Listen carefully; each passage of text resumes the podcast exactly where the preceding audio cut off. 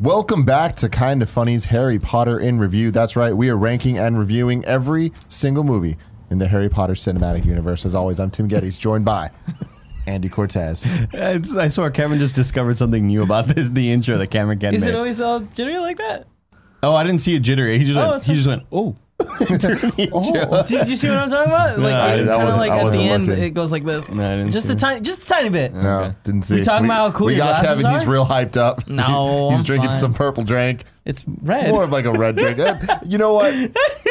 You know what? It's definitely not purple. It's Yeah, not right. purple. I would say about that. uh, we can is- compromise and say pink. Tim has been out of drink.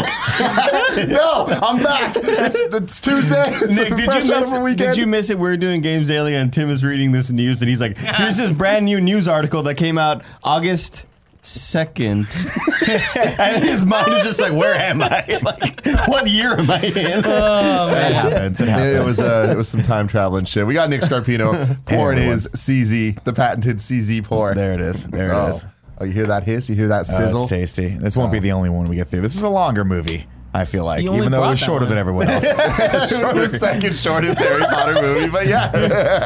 it took me two seconds. Um, It's had a lot going on in it. This is Harry Potter and the Order of the Phoenix, released on July 11th, 2007, directed by David Yates, who will go on to, to direct a whole bunch of other movies, uh, including Half Blood Prince, Deathly Hallows Part 1, Deathly Hallows Part 2, The Legend of Tarzan. Yeah.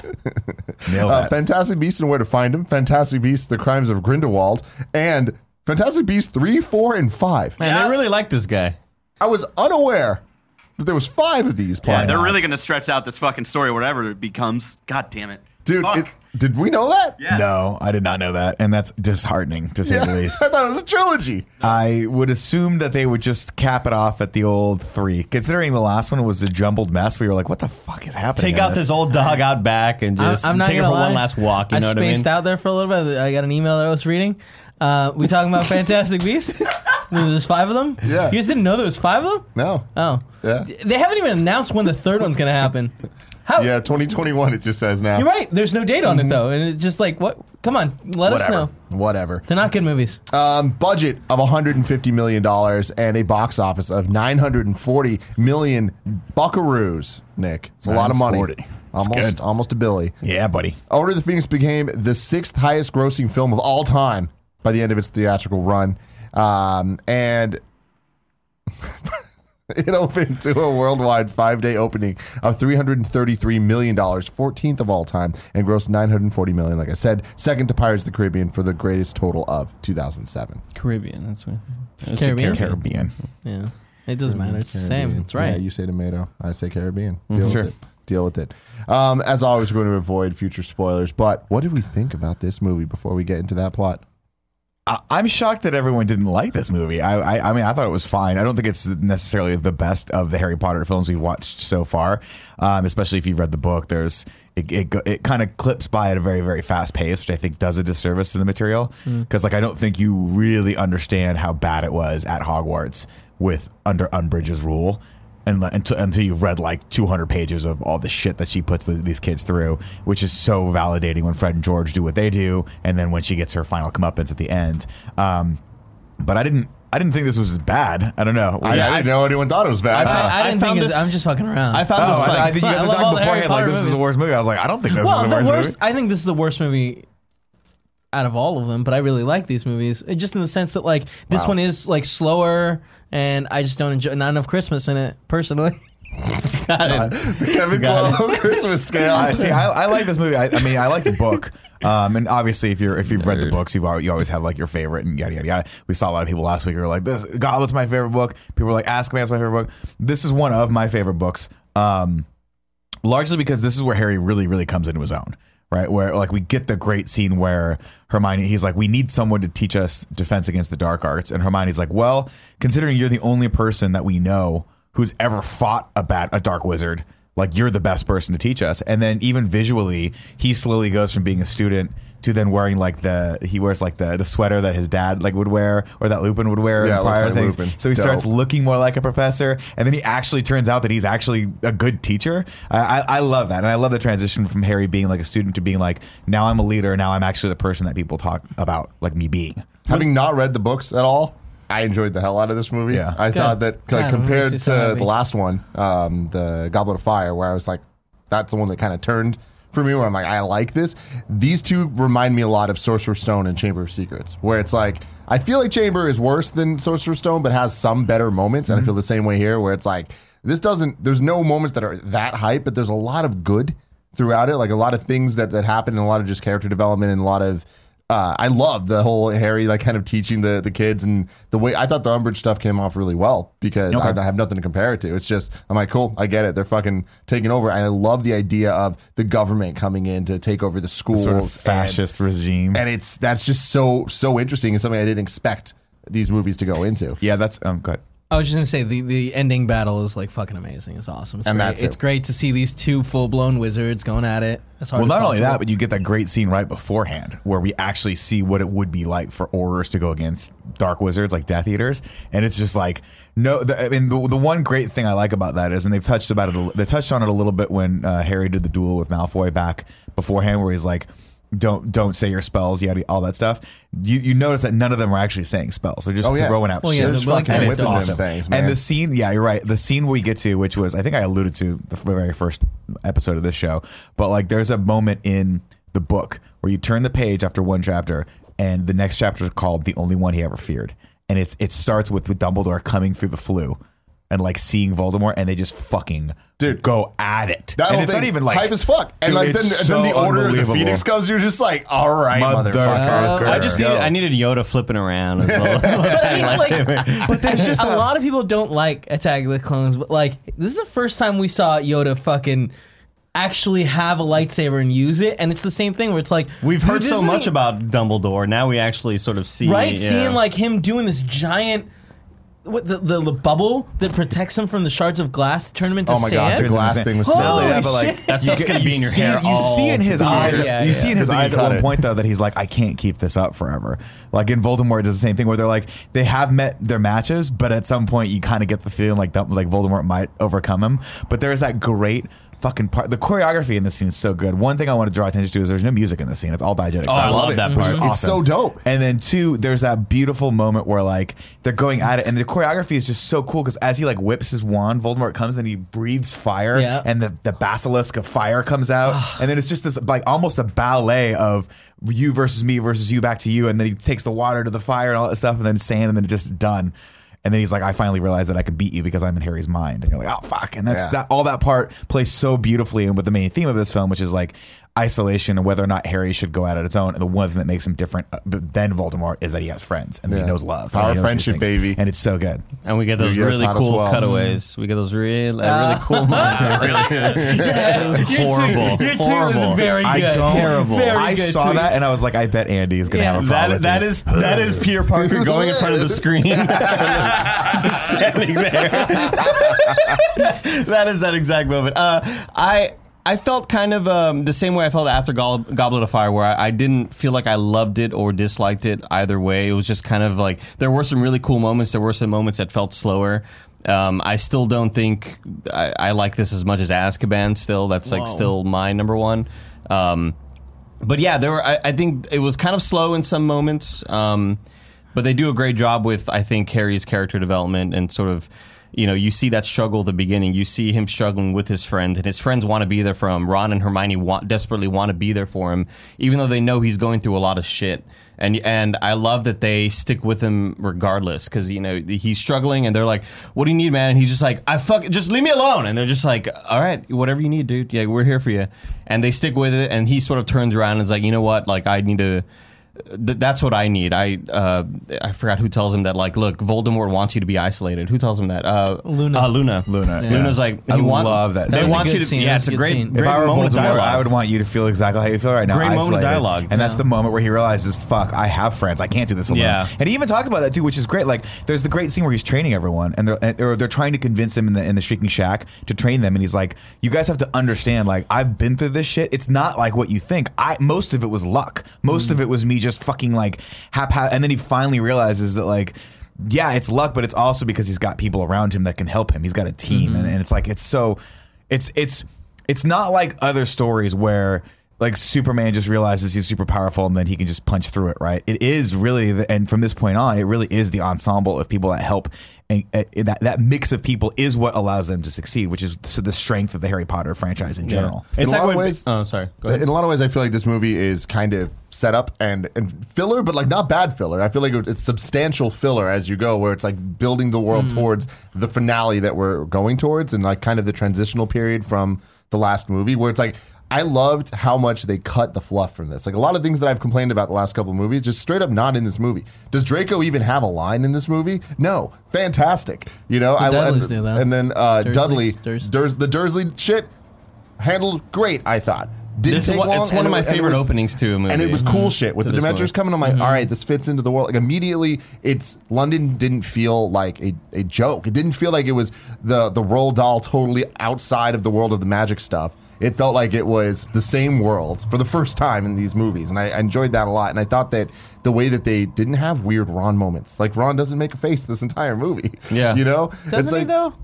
But he also, but Ron's also coming into his own too, right? Because he, he's starting to realize He's that being he's that not supportive stupid. friend, yeah, yeah. He's, cl- he's he outsmarts the guys at the end. Although we don't really see that scene, but and Hermione's like, "Oh, that was pretty clever of you," and he's like, Oh, right, he yeah. mentions it, He's yeah. like, I'm, a- "You know, I, I, I'm trying to help as well." Um, but more than that, Ron is also sort of like Harry's totem in this, where he's like, "I'm gonna." Like he is always the one that's like, I got your back. now Some would say he's point. becoming the Samwise to this franchise right now, Nick. who Samwise Wise. I do love that line at the end though, of like, "There's some good in the world, and it's worth fighting for." I was like, That's fucking Lord of the Rings, bro. Come on. come on, come on. Come on. I do want to add, like, going over stuff right now is definitely making me more like mm, this movie's a lot better than I'm, I'm giving it credit for right now. Um, I, yeah, I was. I'm also just gonna give a quick shout out to Harry's hair in this. Yeah. Way better. Best Harry's Do you want? Do you want to rank it? Do you want to rank it Yeah, right now? go. All right, all right. Uh, yeah. That cup was looking fresh, but the style is hotter. Let's time to rank the hair of Harry Potter. Um, you think this is number one? I think it's. I think one. it's still one. number I think- two behind. Uh, I think his hair's number one, Azkaban. 100%. Really? Yeah, because the Azkaban had more of that like the cool um like whenever you watch uh anime and like the main character always has the coolest hair he, he had like that kind of me- but that's also just more my vibe sort of the messy kind of spiky anime vibe Azkaban is still number one I like. I like I this because I this feel like it, clean-cutness it of it, fits yeah. him best. Like him being the teacher guy and stuff. I'm like, yeah, dude, that's your role. Fucking suck it, Harry. all right well I guess I'm unvoted looks like Order of Sorry, Phoenix bro. comes in at number one Number one. cool I like your new song, by the way. thanks man Because there's no abs in this, so we can't rank abs. no we can't No, there are wigs though. Are there? You know what? Let's just fucking cut to it. is it a wig I don't know wigging out with Scarpino Welcome back to Wigging Out with Scarpino, ladies and gentlemen, your own one and only podcast that covers the wigs in movies. Uh, I'm your host, Nick Scarpino. With me today, I guess, is Tim Gettys, who had Yeah. a problem with a lot of the wigs in this movie. No, no problem, no problem. I just saw this and I got a little, Is- little is fun fact, a little Death Eater, like, serious face? fact for you here. Uh, Jason Isaacs, who plays Lucius Malfoy, referred to his wig as his Paris Hilton wig. We didn't even know it was a wig until now. Oh, I assumed it was a wig. Really? But there it is. He has That's a long blonde hair. I assumed it was a wig. I didn't Yeah, I even think just about it. I just assumed a- that the actor had I long assumed blonde his hair. wig, Trelawney's wig. Uh, uh, You've changed my Dumbledore's life when it a comes to wig. wigs. Before, unless he was I like opened your eyes, bro. egregious, but I you, opened you your also eyes, bro. made me think like, are you crazy? Yeah, Wait, are you wigging out? Who's Trelawney? Trelawney's uh, The- the- Emma Thompson. Emma Thompson Emma Thompson, which I think is crazy. she looks so good man But yeah, Got a crush on so her. so so funny. That's There you go. Trelawney? yeah All right, let's get to the the plot. Yeah, yeah, Teacher, yeah, yeah, yeah. librarian, whatnot. Um, uh, Greg's not here, but worry not. Nick will tell us the plot. That was your most sexual one yet. Let's try to be more mystical with it. Oh,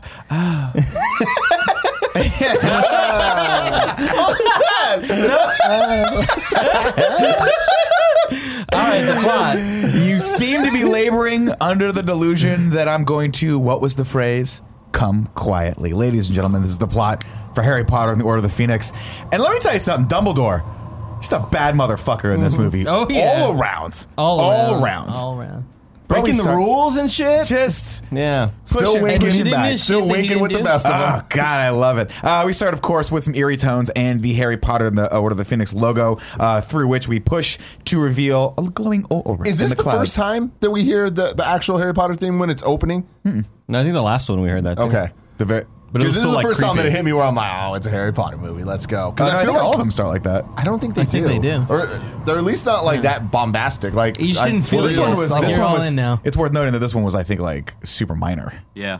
Yeah, this one felt way more subtle uh, and less bombastic than I would say Goblet. I'm sure. Oh, sorry. I, meant, I just meant minor tones, but I might be thinking Goblet because I think Yeah, Goblet this, has this minor one's pretty tones. straight on. This is the theme I song. this thought is theme Goblet had it too. Yeah. They might have. Uh, Harry is, of course, sitting in the, the world's most broke ass playground. I don't know what's happened here, but there's a drought London, in man, London. they need to figure some They got to figure out. some shit out. There's out. like three dead bodies behind him. Uh, Fun fact for this, I, I, I think I noticed it this time around just for the, the movie setting. I think this is supposed to be the same park that he was at when he first sees Sirius um, as a dog uh, in Prisoner of Azkaban.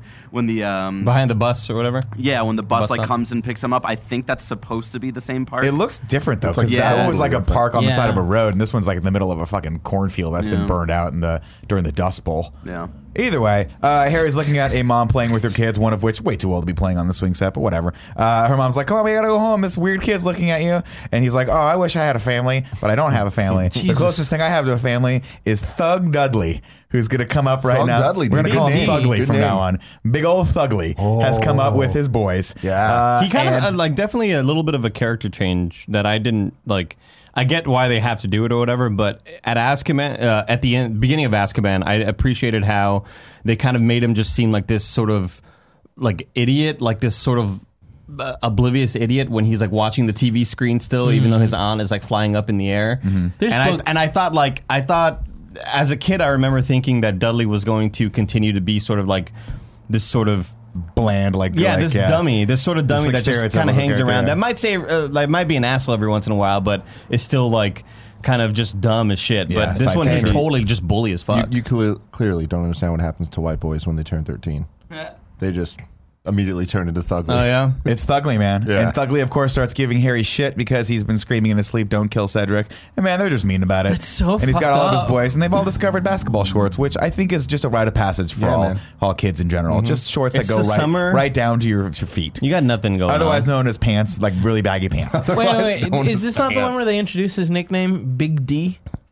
No one's gonna. I don't know. We're not I gonna didn't touch notice on that. Big No. D. Yeah, I didn't know they said That- that. That's I his don't- I nickname. didn't catch it. There's also like book reasons that Barrett may get It's the into only later. redeeming thing about Dudley. Of course, the That Dudley then dick. brings Harry's mom into it, which we all know is a trigger for Harry. Like, don't Yeah. talk shit about Harry's parents. it, man. we know this because the wand comes out, and Dudley's like, oh! And by the way, really hard to look like imposing with the wand. Yeah. it's happened a couple times this movie where Bellatrix is like holding it at someone's throat, and you're like, it's not a knife, it's just a stick of wood. And I know that you're gonna you have curses that can destroy people, Yeah. but it's not scary when you pull someone's neck. It's just not. Oh Um, I love that.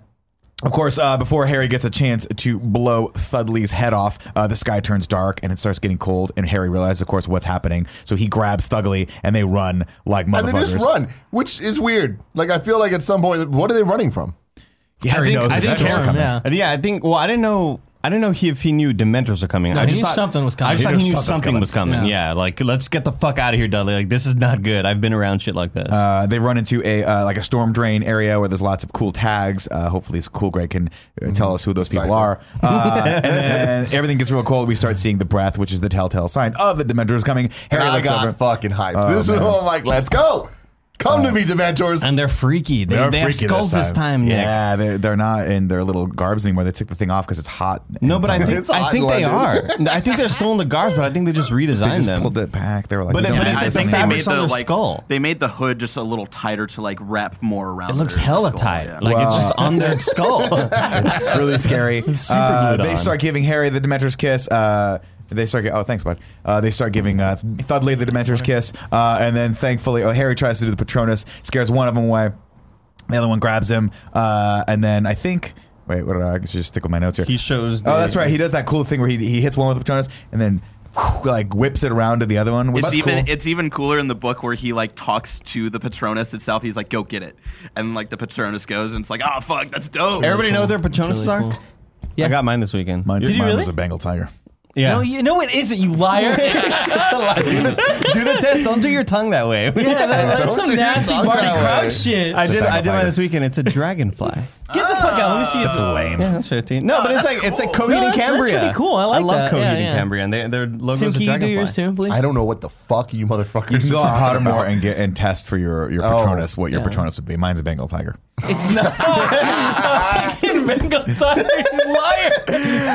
Uh, of course, uh, Mrs. Mrs. Fig, Mrs. Figs, Mrs. Fig. Oh, shit, Mrs. good for Fig. you, dude. Thank you. So to go back to my note about why she, like why I think it was dumb she was cut out the first movie because it is kind of a big reveal that Yeah. this lady who's babysat Harry for his entire life Oh my has God. really been a part of the wizarding community. Like she he Fucking thought she was a squib, dude. muggle, but then she's really like a squib who's part of the wizarding community and it's like one of those things where they revealed in the movie and it's like, "Oh, like it's a big deal." And it's like, "No, it's not because we don't know who this character is." Dude, Fuck. I'm right. Like I looked at Jim like this. A big problem I have with these movies is they just introduce characters. I'm like Yeah. you should have introduced them so much mm-hmm. earlier and just built it because that And they, they they treated that like a reveal, and it's Yeah. like this ain't no reveal. That's not. a weird looking lady. Who Well, the but fuck she, is she? but she didn't really play that big of a role in this in the movie. But so like that would have made. fun. I feel I like that would have made it sense. I, I feel like it would have added more because it is like this is a weird reveal that if you know in the books it is kind of cool, but like Well, if also, don't, in- then it's in- like all right. If I'm not mistaken, in the books, he like hated her, right? Because she was kind of like totally different. And in this, she like flips it. She's like, "Let's go." And he's like, "What the fuck are you talking about?" And she's Hmm. totally different when she comes to save him. She's like, "I'm ride or die right now." Yeah. But she had been playing like this weird neighbor character that was kind of weird and like kind of Interesting. fucked with him a little she, bit. She like kind of was a. Bad, She was undercover. She was like a bad babysitter on purpose because she Yeah. knew if the Dursleys found out that he was enjoying his time over there, like They would stop. They would Yeah. wouldn't let her like babysit him. See. I, well, I mean, I do remember that part, that reveal in the book being like, "Oh, that's kind of cool." Although I That's don't, I don't remember her being that big of a part of the first couple books. I think they only make m- mention to her a few times, right? Maybe once. Uh, she That's shows up need. like once or if we twice. had just there, seen her Yeah. before, it would have been like, Yeah. oh shit. Uh, yeah, I- That would have been a cool reveal. Can you imagine how awful it is to be a squib in this world? Like Yeah. born to a magical family, no magical powers. Yeah, That's it's like it's like. Izuku Midoriya. Dude, Right? dude, Just yeah. like That's that. your her story. uh, Harry, of course, brings I don't know uh, that is. What does that mean? brings uh, uh, Thudley home in a state of complete ill repair, or as uh, Uncle Vernon calls him, yumpy. He's yumpy. He's loopy or yumpy, which is the word. I was like yumpy, and then I, I turned on the like subtitles. it. That's what it said, yumpy. So that's what we're gonna do. You had Uncle to Vernon, confirm. just I love Uncle Vernon in this because the actor's gotten a bit older, and he's just eating something out of the fridge with a giant spoon and never puts the spoon down. And he's like, "That's it. You've done it this time." And he doesn't really care anymore. And Thudley's kind of fucked up. I would love It's think the directors are Lovely. like, you know, you're not supposed to be like he's just doing it anyway. They're like, I guess that's just part of his character. Now. Right. uh, of course, before uh, Uncle Vernon can reach his limits, his full limits, uh, an owl comes in and drops a note off in the ministry. Uh, they have evidence that Harry has done a Patronus charm at 623 this evening in the presence of a muggle as a clear violation of the reasonable restrictions of underage sorcery. He is expelled from Hogwarts. Hoping you are well, Mafilda, uh, Mafalda Hopkirk. Uh, who is a character that I thought was interesting. I thought this should have been. I thought at first this was Umbridge, but it's not. I It's a did completely too. different character. Yeah. Why? I don't know. Uh, and then Uncle Vernon just looks at him and goes, "Justice," which is great. But he's still holding the spoon. I This think it's whole great. scene up till this point, I thought was a dream sequence because it was weird that the Dementors came to London and like with all that, and also the colors we've never seen those bright colors in the Harry Potter movies before. when they're Were they the, bright? Weren't the they like dull yellows? He has a very No, interesting. I mean, it's like like the colors house, themselves, though. yeah. Like, Yeah. Mm. and all of it, I was just like, it was interesting. And then him getting expelled, I'm like, none of this seems right. But then they committed to it. and. I, I enjoyed that. Um, of course, that night Harry has his first dream. Uh, that is, and his hair looks fantastic. I just wrote that note down here. Uh, uh, hair, I'm such an idiot. That Harry has a dream of his hair being really long and bad. Also, Cedric dies. It's a flashback from the last movie. Uh, when he wakes, he hears something outside of his door. Looks down. The key starts to slowly turn. He grabs his wand to defend himself. was gonna the- Dobby. yeah, I thought it was too. Until the door blows open, and we reveal the baddest group of motherfuckers on the planet. That's right, ladies and gentlemen. It's Tonks, the real Mad Eye Moody, uh, Kingsley Shacklebolt, and uh, a couple of the other Aurors, uh, who I think we never really see again because maybe they died on the way to the thing. I don't know. There's just two people in the back that I, I kind of wrote their names down. It's the one girl who plays the wildling. Well, what's that? no, plays no, the yeah, one. he already That's said Tonks. that. Mm. That's Tonks. That's Tonks. Uh, it's Tonks. It's a big deal. Tonks. Fun fact about Tonks: that her hair changes color with her mood, which I think is cool. And she also can just change her face and all that stuff. Apparently, in the books, her hair was pink.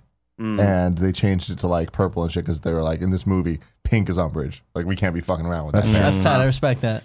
Uh, Moody, of course, calls for their wands and tells them not to break ranks if anyone gets killed. And I love this, by the way, He's because so dramatic. I love it. I think in the book they made a bigger deal out of Harry being like, "Oh, I've never actually met you before," because Yeah. prior to this, You were just other in the Mad Eye hole. Moody was Yeah. a totally different person. I so this was the first time they actually met. I think it, yeah, he calls him Professor Moody. and He's like, "There's no need to call me that. I've never been your professor." Yeah, I've it's never like, been your oh professor. yeah, that's weird to think Interesting. about. So yeah, they have a weird relationship where they actually have to get to know each other because the the, the year prior actually wasn't him. And Uh, uh, really quick, uh, something I left out last week is uh, the fake uh, Moody actually gives Harry the advice of, "Hey, you should look into being an Auror because you, I think you have like what it takes to do that." But then it's he also reflects in this one where he's like, "That's weird that a uh, Death Eater told me that in disguise."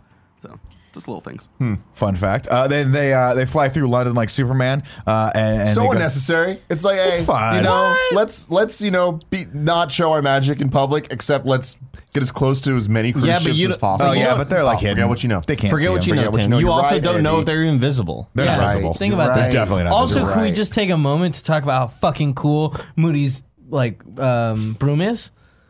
Like he, I don't remember it. he sits in it like a motorcycle. Harley. It's mm. really he got his fucking fucked up rad. leg. yeah. Yeah, sure. I mean, whatever. I don't care. There the was a fun is- fact that they're like they had to like make a weird ass broom because he had a weird ass leg. I think it's really cool. I think it might have a little seat on it too.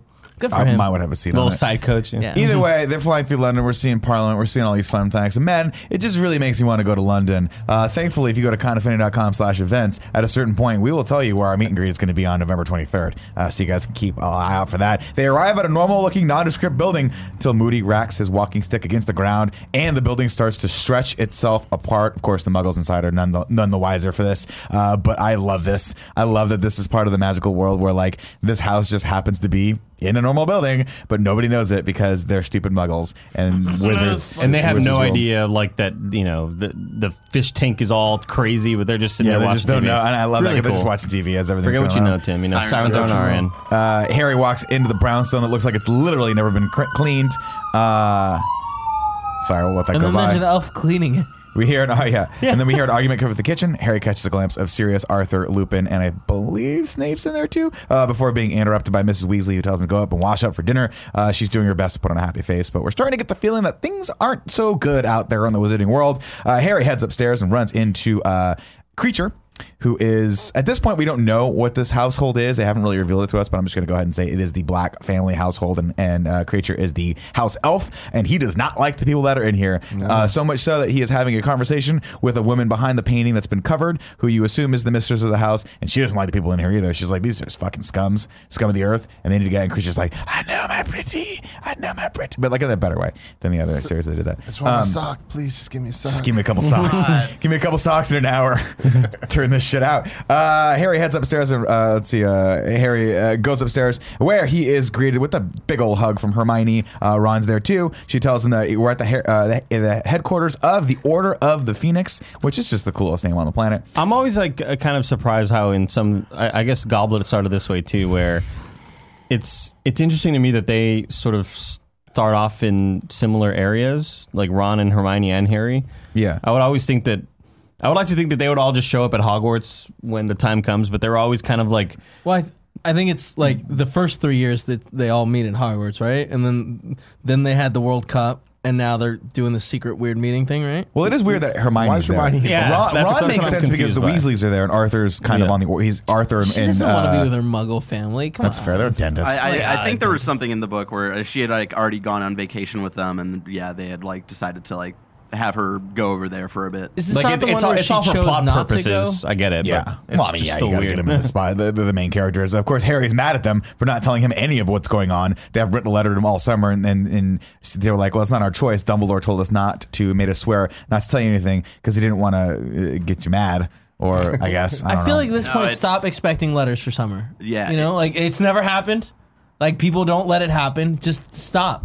Forget everything you know, man. The the reason Dumbledore didn't want anything in postage was uh, to avoid um, letters getting intercepted by the enemy. Copy that. The Dark Lord. Uh, also, probably, and I'm just speculating here, but I'm assuming Ron and Hermione made out lots uh, before Harry got there because Ron's tall now, and so he can finally contribute something to the relationship. Uh, What is we- wrong with? I hate him. I hate, no, I hate him too. I hate him too. uh, Fred and George apparate in, and they're like, "Hey, we got this cool new thing that we made that we can go listen to the conversation that's happening downstairs." So they've Ear they, with they a put an ear with a string string on on it. it, which is great. Of course, uh, we're learning uh, that Snape is a part of the Order, which is cool. We also learned about Cool as something. fuck. It's awesome. We also learned about something that Expelliarmus. that uh, Voldemort is looking for that he never he didn't have before. Uh, but before we can really kind of uh, get some of those details, Crookshanks comes up and just bites, just snaps the ear right off the thing and takes it out. And I like as it's playing with it, you're hearing feedback like it's a speaker, like it's it's like ooh, ooh.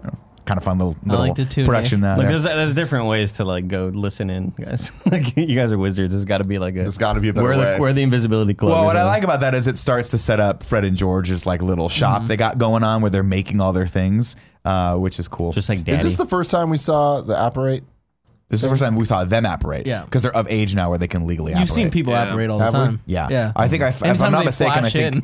You have to be like a senior or a junior you, to be you able to operate. you have to be of age, which is 17. Right. They, they don't really like get into driving. any of it. Uh, but yeah, like they they have like uh, kind of like uh, classes for it. I think in this year and next year, and Yeah. then you have to like go through a test and whatnot and get approved and all. That. Can you this stuff. operate anywhere?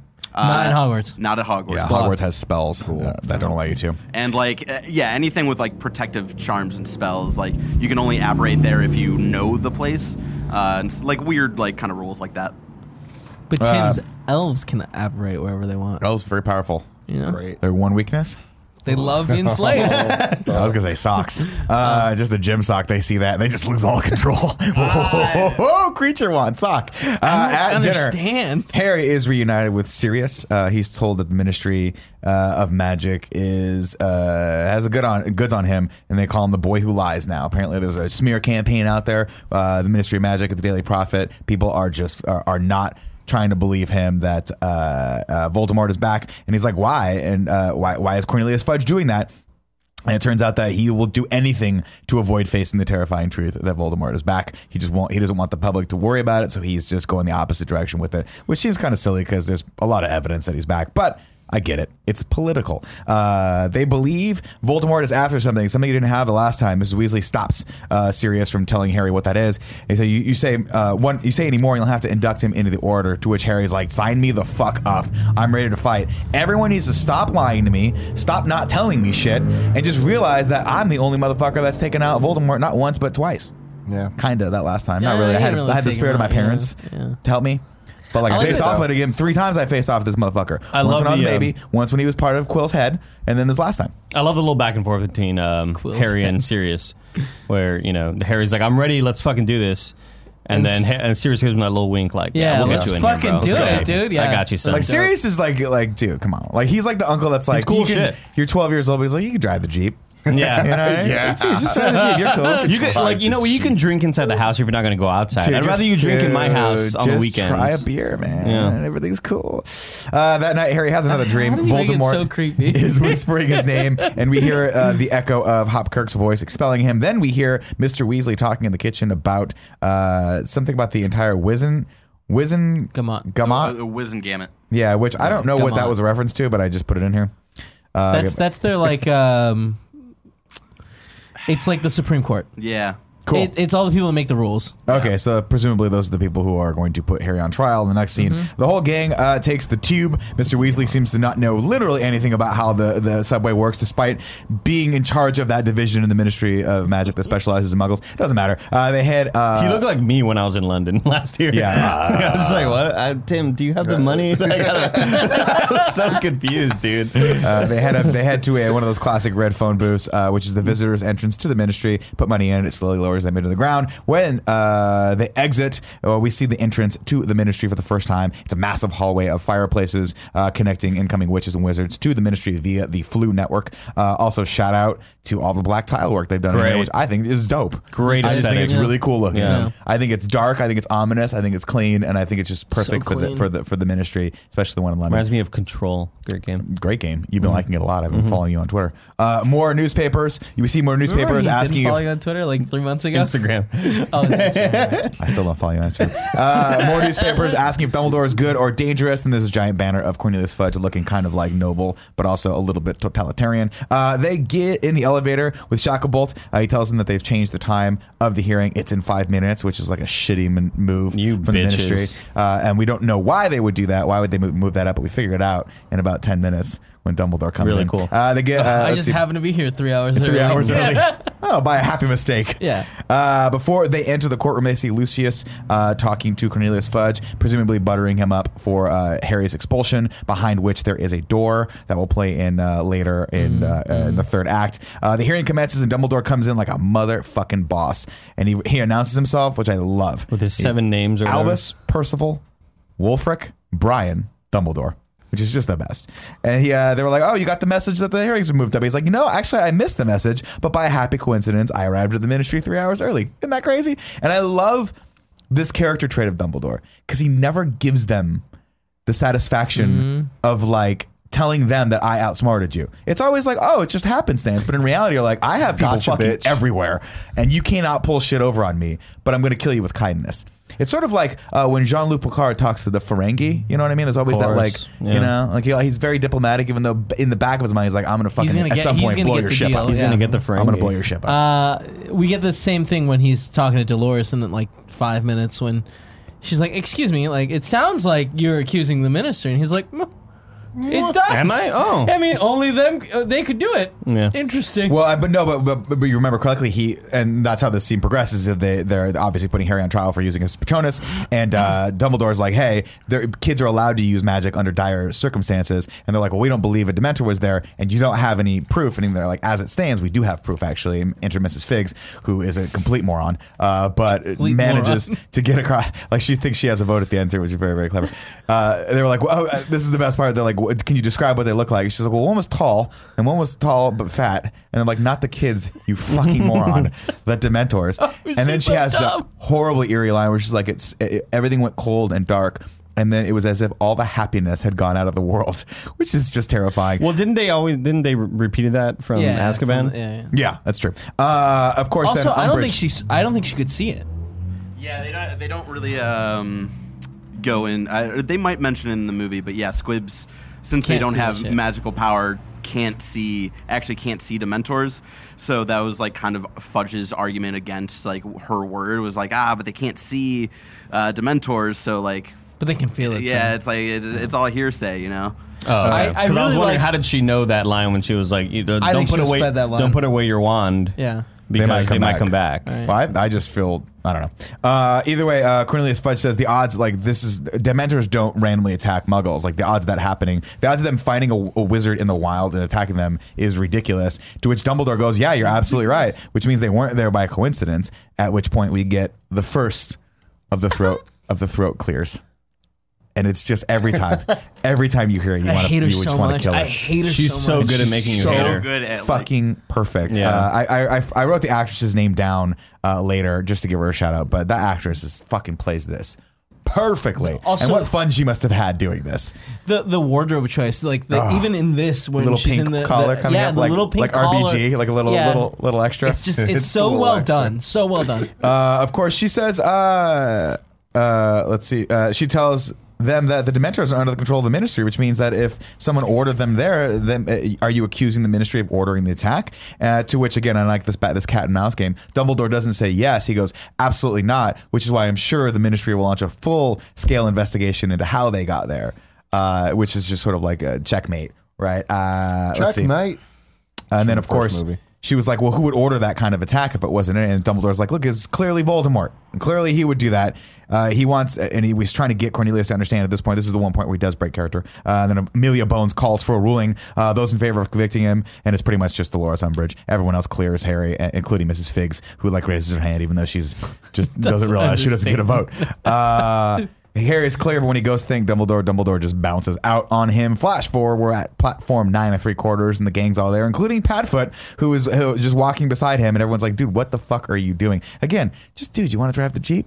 Have a beer. It's fine. He's just throwing no caution one, to the wind. No one knows he's Padfoot, right? Like there's such. Oh, I guess Peter Pettigrew probably told everyone. Never But mind, yeah, disregard. yeah. There, there's a moment in the book where like Malfoy kind of like teases uh, Yeah, at that's Harry, right, and yeah. like Harry's like, "Fuck," he knew that that was Sirius Black. yeah. Yeah. Uh, they have a touching scene where they go into a small room and Sirius gives him a picture of the original Order of the Phoenix. Uh, and he was like, a few of these people have been killed, and then talked about the Longbottoms, how they got the worst of it. Um, and he's like, look, man. Uh, Harry's like, is there going to be a war? And Sirius like, it, it says, it feels like it did before. Yeah, which is it's really like, scary. I- really just fucking chills. scary. I, Yeah. She's I feel like um, giving him that photo and then explaining that like most of the people were dead is such a fucked up thing to do right before you're you're about to leave. You just be like, hey, here's I a know you're photo going of to school. everyone. Your parents died. Yeah. But see, his this- parents went crazy. This guy got killed.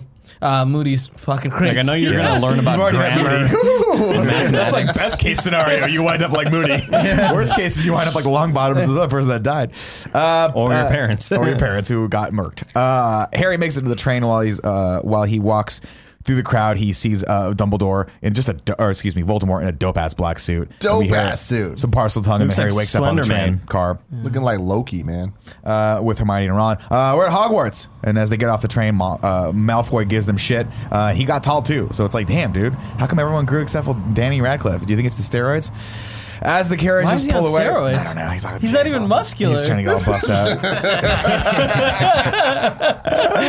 uh, as the carriages pull away, uh, we see one carrying Cho Chang, and she looks back, and then uh, Neville steps up and says, "What's up?" And he got tall too, and Harry finally sees what's been pulling the carriages. We're and starting to it's- see a theme here with yeah. well, I'm just saying, like, everyone got tall. Even Hermione got tall. except me. It's, it's not. It's, I'm just saying, it's not fun to go into your third year and realize all your friends got taller. Yeah, it sure. does really suck. It's fucking horrible. I've been there, man. It's, It's it's like how tall was Tim before? oh Like, my god, tiny, dude. right? You used He to throw went his from ass a around. normal person to six feet tall. Stupid. It- His brother's it like was one nine feet summer. tall. God, I hate them all. I hate all you Hated tall it. people. Tallies. And guess what? I stayed four nine. Cool. Damn it. Great. That was great. I've been there. I've been there. Uh, of course, Harry for the first time sees what's been pulling the carriages, and he's like, "Oh my god, I've never seen these. What the hell are these things?" Hermione's like, "No, no, no. They just, they're pulled by magic." He's like, "No, it's a terrifying zombie a fucking Pegasus, death horse." It is a horse with wings, and it's terrifying. It looks like a Um, mountain World of Warcraft that you unlock later on. Yeah, of course. Later There's a there's a person on the carriage that can see those things as well, and we get introduced for the first time to Luna Lovegood, uh, who she can see them too, and she's weird as fuck. And Hermione accidentally calls her Looney Lovegood, That's which so is sad. Yeah. Yeah, it's, it's so like, dude, leave her alone. She's weird as fuck. She's but weird as also fuck. She's so endearing. I love her. we're her. just gonna call her Lovegood. Like we're just like J.K. That's her come last on. name, man. That sounds like if She's the Nick Lovegoods. Fucking was naming characters. Hell yeah, Luna Lovegood. it would be Lovegood. it sounds like a Kiss Uh, song. sex good and let's get it Fuck's on good. with the yeah socks good. Uh, Oh my god. She's wearing a necklace, and Harry's like, "Oh, that's a nice necklace." She's like, "It "Keeps away the Nargles," and nobody knows what the hell a Nargle is. She's so weird as fucking fuck. weird. the I love callback it. at the end is really funny. Dude, I love it. I love it. Uh, in the Great Hall, of course, Dumbledore gives the opening announcements. Uh, Hagrid is on temp leave, and the new defense against the Dark Arts teacher is none other than Professor Dolores Umbridge. As he starts, talk- as he keeps talking, she clears her throat and interrupts him because she gets up to give a speech. And man, we just want to just. She's like, "I hope we can all be friends." And then George, George like, "That's not. gonna- That's unlikely." Um, she makes it clear that progress for the sake of progress is not what she's all about. We must perfect what can be perfected and prune practices that ought to be prohibited. Uh, to which point everyone's like, "Oh, this is not going to be good." And then Hermione. Uh, Hermione lays it out what's going on. Everyone's like, "Where's she come from?" And Hermione's like, "You are all fucking idiots. Do none of you pay attention? This means the Ministry is interfering in Hogwarts, and this is the beginning of the end." Uh, back in the common room, uh, people. Uh, Oh yeah, people are reading the Daily Prophet. Excuse me, I have a lot of abbreviations here, and that one just said DP, and I was like, "Are you making a joke there?" uh, the Daily Prophet, which accuses Harry of being a plotter instead of a potter. Fun little pun on her. And then Seamus, of all people, fucking Seamus, Fucking Turns shame. her Oh, back. like, great. Just- let's give him something to do. gives him shit. He's like, my, my mom didn't want him to come back because of Harry. Hey, and then everyone's like, "Fuck you, Seamus." was that your was that your Troy? or Oh, what? Harry, Harry, hey. That's my I, that's I my Cho really Chang as well. like uh, Harry like fighting back and being like, "Oh, you're gonna have a go at my mom." And it's like, "I'll go have a go at whoever insults me." Yeah. You and wanna- it's like, "Good for It's a you." funny And then- ass line. But then you want to Your talk about stupid ass awkward fucking stances mom. though? Like the fucking you were talking about last movie where like Harry was like going up against Voldemort and he's just kind of like standing there. This exchange is just like the I give me something, give me some blocking or some shit instead of them just fucking standing there, They're angry, dude. They're using their words. getting in each other's faces or something like a normal fucking fifteen year old. Exactly. Uh, of course, Ron, tall Ron, comes to his rescue and was like, "Hey, nobody." Oh, Ron, we're not gonna do this. He's Nick. like, you know what, Harry fucking Big Harry- Ron. I, I doubted Harry last year, and you know what? That was a mistake. I got Harry's back now forever. I believe Harry. You should believe Harry. Too. Anybody too. else want to go out to Harry? Like Yeah. I love that. He's like, So- bam, bam, and he's Yeah. like, watch out, I'm mini tall guy. now, dude. Watch out, mini guy, and he grabs Harry. He just pulls him up like a little kid. And he's like, hello, let's go up to the door. Let's go up to the room. Ooh, getting one Nick, milk. can you roll your other sleeve up too? I can. I- Uh, upstairs, Ron tries to calm Harry down, but Harry's like, dude, you just don't fucking get it, man. Uh, he's like, I'm fine. And Ron's like, I don't think you're fine. He's like, I'm fine. So Ron leaves the room. Uh, Harry has another dream about a weird orb that's being held in the Ministry, uh, and then we are in the Defense Against the Dark Arts class uh, with none, helms by none other than Professor Dolores Umbridge. The kids are trying to catch uh, an enchanted paper bird. It's like cute. They're having fun. It's like the first day of school, and then pff, that thing just ignites in fire, just like their hopes and dreams Yeah. forever to being able to defend themselves. Who could have done Um, and she introduces the students to the owls, which are the ordinary wizard levels. And I thought a, a fun piece of trivia that I saw here uh, when I was watching the movie was that the uh, ordinary levels are a real thing, mm-hmm. which I didn't know. Ordinary levels. That's like a real. Um, oh, there's a whole other thing Yeah. right there. I didn't Yeah. realize that. Well, you know what? We're it's a It's long fine. day. You'll get there. Uh, evidently, in, in the UK, the ordinary levels are like the uh, are like a test, and then they have the, The star advanced exam. levels, like the star exam, like or Oh, the okay. SATs. So they just Um, added a W in there. so they just she just put the wizard levels in there and it spelled That worked owls. out real well Isn't for that them. fun? Listen, man, you're not the only one that can do trivia around here. He's putting it to sleep. He's, putting, putting it to away the sleep. microphone to sleep. I don't know why though. it's a show of strength. Dolores, of you. course, gives them all the Defense Against the Dark Arts books for beginners, and man, it just looks like a kid's book. It looks like- it's curriculum straight from the ministry, which is basically useless. It's theory, and she says, "Look, we have all decided that theoretical knowledge is sufficient for getting through the owls, which is all you guys need." And Harry's like, "But what about Voldemort?" And she's like, "There is no Voldemort." And he's like, "He's out there," and she's like, "You get detention." Basically, because you're just an obstinate little kid, and I'm kind of half on her side because he's like speaking at a turn and not raising Yeah. his hand. LOL. Uh, the class She reminds me of like Kellyanne Conway and Sarah Huckabee, like mixed together. You I was say thinking- LOL instead Yeah. of IMO. yeah, Yeah. I did. uh, let's see. Uh, as Harry persists, she gets detention, and then she says, "See me later in my office." And then we go up to her office, and I'm conflicted about this, ladies and gentlemen. Why are Let's you have a conflicted, second Nick? here. Let's have a second here, Uh-huh. because for one, it is all pink, Mm-hmm. but two.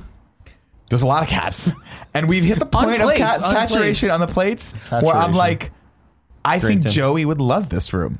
That's how I felt. I like that she like because we've seen this room now multiple times before. We've seen it with uh, blonde uh, Prince Charming Uh, guy. Gild, no, Gilderoy. yeah, we saw Gilderoy. and We've then seen we Lupin's also room. Lupin, and we saw And it with Moody's. Moody. But it looks totally different right now. Pink. And I really like that she like decked it all out. Man, they went all in with these You cats, and it makes me go like I would. I would just drop a little acid and just sit in this room for a while and let the cats just consume me. I don't like Dolores, but I respect her. I respect her. I respect her. I respect her commitment to the aesthetic. I'll Yeah. just put it that way. Uh, it's all pink. Harry enters and uh, he's like, she's like, you're gonna be writing some lines today. And he's like, well, I didn't bring a quill. She's like, it's okay, I have a quill. And then and she's like, it's a special quill. But he's like, well, where's the ink? She goes, you don't need ink. And as he starts writing the line, uh, I must not tell lies. Uh, that starts getting scribbled in his fucking left hand on As top long, of his as left long hand. as it takes Fuck. for it to sink in. Yeah. Yeah, he's like, how many should I write? As long as it takes for it to sink so in. So fucked up. And it's twisted. At this It point in the is. book, you're like, whoa, this is really fucked up. And then you see the movie, you're like, wow, that translates pretty more fucked up to the screen. a lot of pride. He could have just like wrote it once and been like, oh no, yep, this hurts. I'm out of here. You, you won. Yep. Uh, this is the point where I made a note that her uh, the actress's name is Imelda Staunton, uh, and she's just so fucking fantastic in this role. She just, you she you just hate her, but she's such a powerful force on screen. It's fantastic. Uh, back in the common room, Fred and George are, are selling their wares, uh, things that will make students sick to get them out of class, yada yada yada. So we start getting more introduced to that. Uh, Hermione spots Harry's hand and tells him he needs to tell Dumbledore, and Harry's like, nope. Uh, Dumbledore has snitch. enough. What's that? He ain't no snitch. Hey, he's not a snitch. Uh, also, Dumbledore has enough on his plate. Uh, she's like, you got to report this, or at least tell someone about this. And he's like, it's perfect. It's I'm not doing it. Uh, and she's like, it's it's simple. He's like, it's not simple. Nothing's simple. You guys don't understand. I'm having a crisis. Leave me alone. He walks away again. Uh, seasons change, and Harry writes to Padfoot. Uh, in spite of being at Hogwarts, I feel more alone than ever. Uh, Harry walks to Hagrid's, but no one's there. Out in the forest, he sees one of the zombie Pegasuses flying around, uh, and he follows it, and he finds Luna hanging out with a herd of them. Uh, she's shoeless, and he's like, "What happened to your shoes?" She's like, "I don't know. Someone p- stole them." Probably the mean- warbles. And she's like, "They're playing a joke on me, probably. Maybe the Nargles. We don't Oh, know." Nargles, said the wrong word. That's Uh, so she's mean. like, They "I'm." so- A, they and bully then her a to, lot. to which I'm going to blame it on that useless fuck Seamus. I think he fucking did it, and I think he needs to hang by his fucking toes for a while. Seamus, you giant piece Shame of on shit. you. I don't think so because Seamus Gryffindor and she's uh, Ravenclaw, Yeah, I know that's a good point. In my theory. Uh, you- you- yeah, uh, Harry tells You uh, debunked me. she tells Harry that the creatures are called Thestrals, uh, and she says they're very gentle creatures, but they get a bad rap because they're uh, they're a bit different looking. And I like that because obviously it's synonymous with uh, uh, with Luna and with Harry at this point too. Uh, they're just, uh, they're both sort of um, misunderstood creatures. Uh, she's like he's like, why can I see them? and You can't. She said, well, they can only be seen by people who have seen death. And we learn that Luna's mom died from an experiment gone wrong. Uh, thankfully, she still got her dad. Uh, and she's like, by the way, for what it's worth, we both believe you that Voldemort is back uh, and we're on your side. And Harry's like, well, you guys must be the only ones because I feel really, really alone. And she goes, well, if I were you know who, I would probably want you to feel that way. I'd want you to feel cut off from everyone else because it's if it's just you, you're not as much of a threat. And that's when Harry starts to realize, like, shit, I really need my friends. Uh, that's when he goes back I need an order of the Phoenix. the army. Uh, he goes back to hang out with Hermione and Ron. Uh, outside, Professor McGonagall and Umbridge are goosebumps. getting into it uh, about uh, Umbridge, Umbridge's uh, uh, disciplinary practices. Professor's like, you can't do this shit. And Umbridge is like, are you questioning me? Because if you're questioning me, you're questioning the ministry. Uh, and things are about to get a lot fucking worse at Hogwarts because I am taking the fuck over. And she orders Filch, who is more than happy to do this. And I love I love the character of Filch because he's like, yeah, fuck these kids. Uh, to put the first of the proclamations on uh, the wall outside of the Great Hall. This is proclamation uh, educational decree number 23. Umbridge is named High Inquisitor of Hogwarts, which just sounds terrible. Uh, Dumbledore. Uh, is out. Uh, Fudge is given Umbridge power to address the seriously fallen standards of Hogwarts. She goes around keeping kids, and then we have a little montage. She's keeping kids from snogging. Might as well have played Strange Things from Yeah, Toy exactly. Story. Uh, she's interviewing people. She tries to get Trelawney to to predict something, and Trelawney just can't because she's she, Such a dick. It's, it's sad. Uh, later that day, Cho tells Harry uh, they're kicking Trelawney out. All the students watch as Umbridge kicks her just to the curb, and she's like, "What? What am I going to do with all this lu- luggage?" And she's like, "I don't fucking care. You're useless." That's and so on this point. I'm like, be honest, like same time, keeping her around. She's right. She is useless. She's right. She's useless. You The know? Actresses seen- are best friends in real life. and Are they live really? across the street from each other? Oh, that's Whoa. amazing. Uh, and this You scene, they of have, like, course, lunches and stuff? very, very, very, very sad because she's Magical. like, Hogwarts has been my home for 16 years. Like, where am I going to go? Uh, and then Dumbledore comes in like a boss and is like, please help her put her stuff back in. She's not leaving. And Umbridge is like, uh, you, I have the power to fire her. And he goes, yeah, but you know what? You don't have the power to kick her off the grounds. So she can stay as long as I want. And then Umbridge goes, not yet, but I will. And you're like, fuck, you know, she's gonna, Yeah. That was you a know, good she's gonna. response on her side. She's like, not yet. Uh, over the radio, we hear Fudge laying out all the disappearances that have been happening as of late, and he lays all that shit at Sirius Black's feet. Uh, Sirius comes to the fire again and tells him that Fudge doesn't want them learning anything because he's afraid Dumbledore, or they're like, dude, no one's teaching us anything. We don't, we're not learning anything. And Fu- and he's like, well, yeah, Fudge doesn't want that because he's afraid Dumbledore is going to put together his own army. And then Hermione gets the great idea. She's like, we should do that. That's a great idea. We should absolutely do that. Uh, Voldemort is out there, and we have to learn how to defend ourselves. Uh, they head out to Hogsmeade. Hogsmeade, uh, where Hermione has assembled a group of kids, including Luna and Cho. Uh, Cho. Since Harry is the only person who's actually had any experience fighting the dark arts, they want him to teach them. And Harry's like, listen, man, this shit ain't like you think it is. Uh, they all run through what all the stuff Harry's done, like all his accolades, how he stopped everyone and all that stuff. And then Harry stops him. He's like, "This all sounds great when you say it like that, but the truth is, most of it was just pure dumb luck, and I always had help. Uh, facing this stuff in real life is, life is not like it is at school. Out there, when you have when you're second away from being murdered or seeing one of your friends be murdered, shit gets motherfucking real. And they go, and, and he goes, "You guys don't, you don't know what it's like," and they're like, "But you do." And that's why you got to teach us. We need your help. Hermione says Voldemort's name for the first time, which is a very, does. very powerful thing. It's fucking real, And it hits. because she, you see her like I said think a bad about it word. for a second, and then Yeah. she says it, and it's just like, oh, the magic's gone. I said the now C We train. yeah. And the rest of The them. bad C word. And as she says that, the students finally Say get. it, Andy. Say No, it. it's scary. Just do Say it. it, Andy. Cornelius. Uh, all the students, of course, get the gravity of the situation. So one by one, they line up to sign up for Dumbledore's army. Uh, really quick here, just, yeah. uh, they they do this at the Hogshead, Head, which is like kind of like the weird shady bar at the end of Hogsmeade, and uh, there's a kind of important descriptor of the bartender. Uh, all they really say is he looks familiar, but they can't place why he looks familiar. uh, and I'm just future. and I'm just I'm just dropping that in there, just uh, just Got for it. Just You're gonna so need you're- that. You're you're gonna need that later. This is the one later. bar that doesn't need a, a field trip form. Mm. Well, no, like uh, No, he got the filter form from He his, got it from his, Sirius. his Sirius. You're Yeah, right. yeah, But yeah. you think it would be null and void because Yeah, the man's yeah. a wanted criminal, but whatever. Getting Dumbledore- fast and loose. Dumbledore gets it, Guys, though. you want to come try the? You want to try this marijuana for the first time? Let's, let's get, get in my jeep. Get in the jam, man. Uh, walking along the hallway, uh, of course, Umbridge knows that someone's up to something, so she tells Filch to make another decree disbanding all student organizations. Uh, walking along the hallway, um, Longbottom Longbottom comes across a room that he's never seen before, and it's the room of requirement, also known as the come and go room. Which I thought was fun. You know Never why. thought about that. You either. know why. Uh, it always appears when someone has need of it. It's brilliant. Uh, Hermione's like, "Good job, man! You found this room." And Longbottom's like, "I don't know. I had a plant." in my Again, hand." just another like J.K. Rowling, like forget what you know, like you know. Fuck it. Let's just have a room. We room need here. the secret room. Why It's not? Perfect for It's them to like train. Hogwarts wants us to fight back, is what she says, and I like that. Uh, and then the Dumbledore army has their first training session. Neville sucks at Expelliarmus. Uh, Filch is trying to track the students coming going into the room, but he's just a complete moron. Uh, Harry teaches the team Stupefy, uh, Stunning, Stupefy. Nigel first, not bad. Then Ron versus Hermione, and they have a cute scene where Hermione just fucking owns his ass. Love and then. Fred and George are like, "You're an idiot." He's like, "I let her do that." And they're like, "Mm, "You're tall. It's, you're pretty and Yeah, tall. It's fine." Stay tall. And then The the, latest- kids get hungry, and then like chicken nuggets appear, and they're like, "Oh, it's the nuggets of wisdom." They appear whenever somebody's in need of. Whatever. Spicy. I- Whatever, J.K. Whatever. Th- There's a I'm, scene, I'm in. There's a scene where um they're, they're explaining the rules of that room, Mm. and Ron is like, "Oh, so if I need a toilet," and then I guess a toilet appears because Hermione's all like, "Oh, cool, Ron." Oh, and she's it's just like, like, what a weird scene to not show the fucking toilet. Uh, no, she she just makes a joke like, "Oh, that's really mature of you." Like And she the- kind of. And I- th- they do tease this actually in Goblet of Fire. There's like a dinner that they're all having. It's at the Yule Ball. And, Oh, yeah. Uh, Gr- uh, Dumbledore is like, yeah, like I would hate to learn all of the secrets about Hogwarts because it's like great to like learn random things. Like randomly, I needed to like go to the restroom and Walked boom, like a room like full random like a random room like popped up and had like so I could relieve myself. And it was like it's a little little seeds being planted. but in reality, we know he would have just shit his pants and magicked it away, right? The Floo Network. Right? J.K. Rowling, The Poo wherever Network. you are. nice, dude, nice.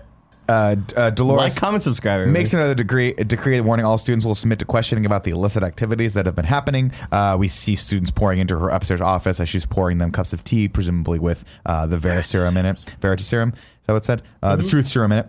Uh, worth noting that Harry is wearing a cardigan here again, uh, which makes him. He, as he starts to progress through these scenes, we start seeing him more in a prof- professorial role. Um, he want he goes over to help Cho with a levitation spell, and man, oh man, is A lot he of things starting to get hot. Uh, Fred and George fuck with Talking about Filch. his wiener, Kevin. No, I know. I just don't like him, Cho. I don't see it. I see it in my dreams. Uh, Dolores has recruited Malfoy and his crew for the Inquisition Squad. Uh, Harry gives a rousing speech. to the- Inquisition Squad. Yeah. Not a good name. Not a good name, you know? Uh, he gives a rousing speech to the student. Every great witch and wizard in history has started out just like us. If they can do it, so can we. And then do we see Ginny just fucking taking to this like a fish to water? She just blasts the shit out of a dummy and turns it into ash. And then Neville finally gets the hang of Expelliarmus. And then it's holiday time, uh, uh, and we're not meeting again until after the holidays. Nailed People are it. like, you know what, Harry, you're actually really good at this. And he's like, you know what, I am good at this. I should do this for a living. A cool fact here since the film would include wand dueling at an elite level, a specific wand choreographer, Paul Harris, who's actually a professional dance choreographer, was brought in to design the style and technique of this highly unorthodox way of fighting. The result consists of five basic spellcasting moves, with each of the actors were then allowed to adapt slightly to fit their own character. So, for instance, Lucius Malfoy would have a very formal and somewhat stiff fighting style, while Sirius Black uses a snappy and more spontaneous street fight style. Hell yeah. They could have used that for part four, fight. where fucking Harry just.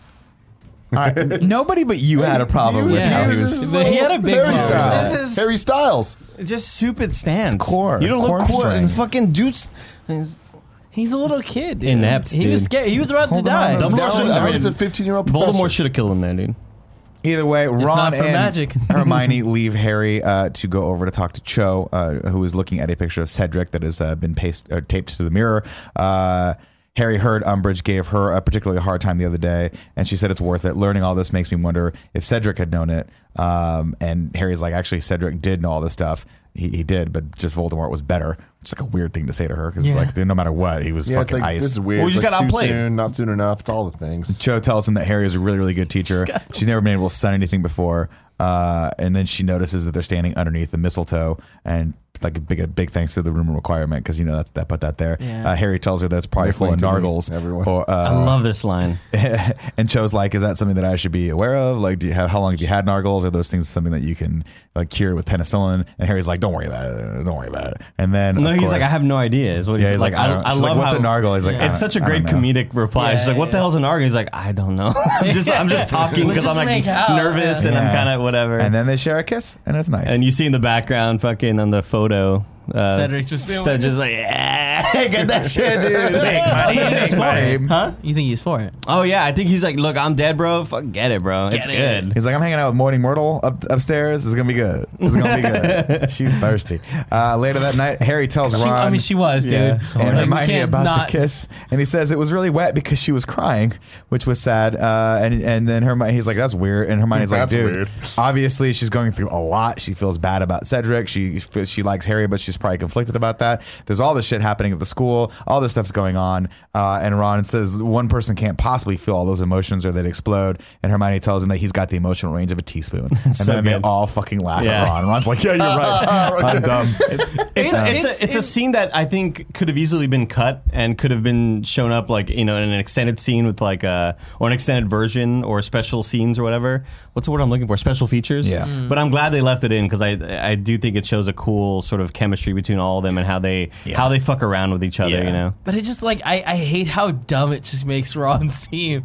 Like people can't feel that much. but I also, but I think more importantly though, there is that now flirtation between Ron and Hermione, where she can give him shit and he doesn't take offense to it, and they're, they're starting to have that that level of a relationship. I don't see it at all. Really? I, mean, I know the spoilers of things for that. Mm. I do not see any hints at all. What? Uh, the that whole night- time you just watch her Hermione. She's super I- into it. Yeah. I, I wish I, I you know again you have sort of hope for Harry and Hermione.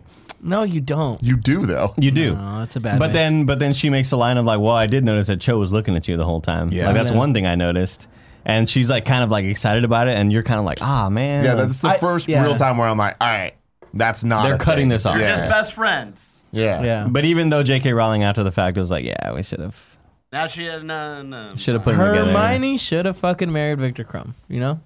He's Jack now. That night, Harry has a dream that Mr. Jack. Weasley was attacked in the Ministry in the Orb Room. Uh, they take him to Dumbledore, who asks if he was. He was like, "Were you standing next to the victim, or were you standing above the victim?" Which is an interesting thing. Uh, Harry thinks that he might have been like we get the the picture that Harry was actually in the, the attacker's eye, or mind or in their body. Uh, Dumbledore starts to give out orders to the portraits of the old headmasters. Make sure Arthur is found by the right people, which I thought was cool because they can go from portrait to portrait, so that the actual people in the portraits can go to other portraits in the ministry and like it's fucking awesome. I love that It's concept. cool. Like wherever the portrait is, they can communicate with that other version of themselves. It's dope. Such a cool touch. Love it.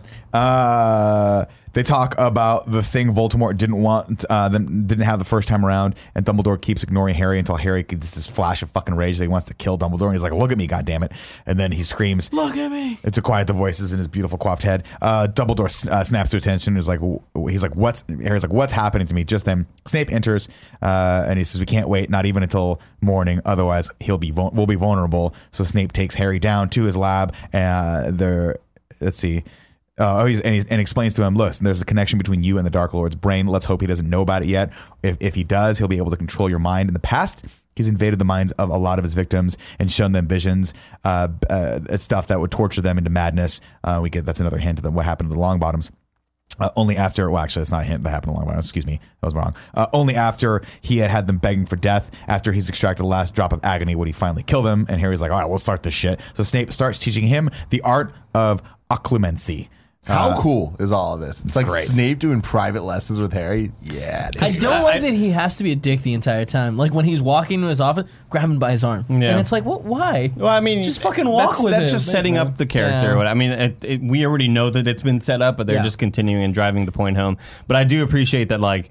Yeah, like you're right, Tim. This is sort of Snape being like, "Look, I, I fucking, I know what has to happen. I know that this has to be done, and it's just cool that Snape's on board." You know, It's all, yeah, like Snape's the one that can teach him. Uh, of course, he's going to attempt to penetrate Henry, Harry's mind, and Harry will attempt to resist. Hey, his He words, does not say mine. that. He does His words, say not that very mine. I will awkwardly. Uh, it's to penetrate. It doesn't go very, very well. Penetrate. Again, like the way he does the lesson is just like, I want to penetrate your mind. He's like, wait, what do I? If you, and Yeah. it's just like, well, give him some It's like, heads dude, up. get off of it. you won't have a heads up.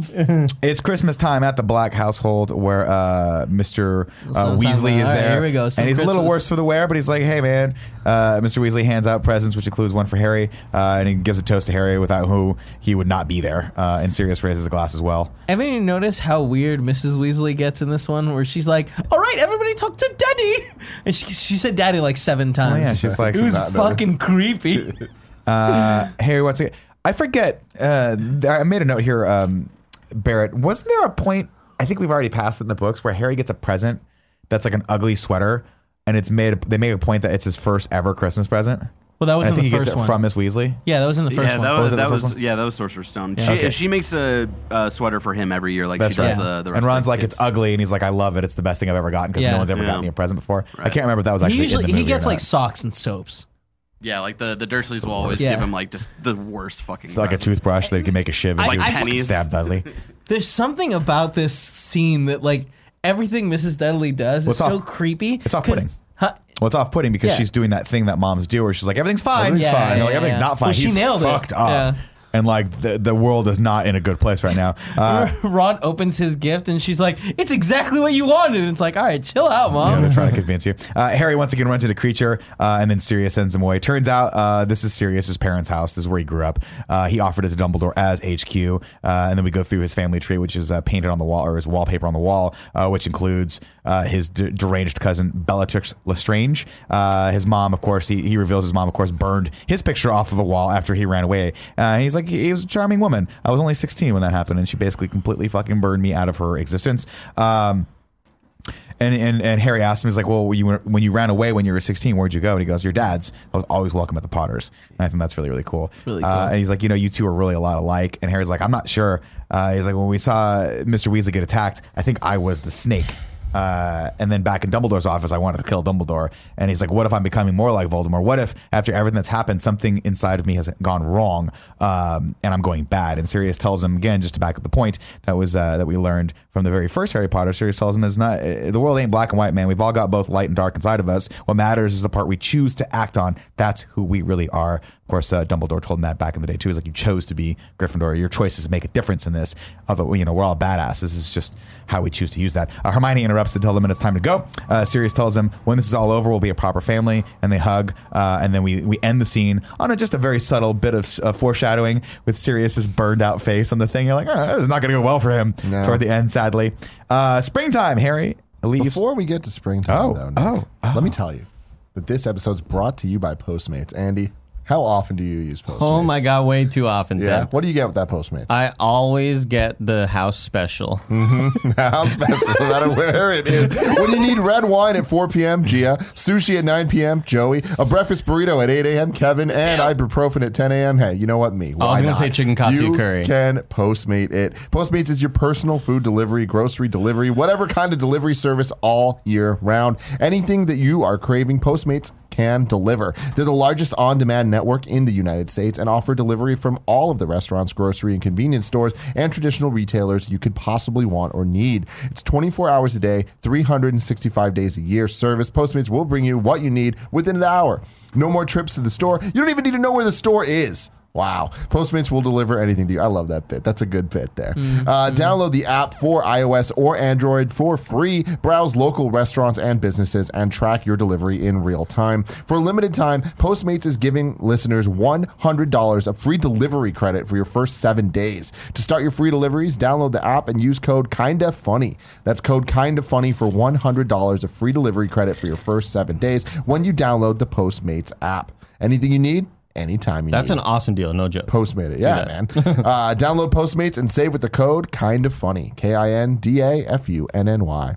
Also, shout out to HelloFresh. HelloFresh is America's number one meal kit. You get easy seasonal recipes and pre measured ingredients delivered right to your door. All you have to do is cook and enjoy.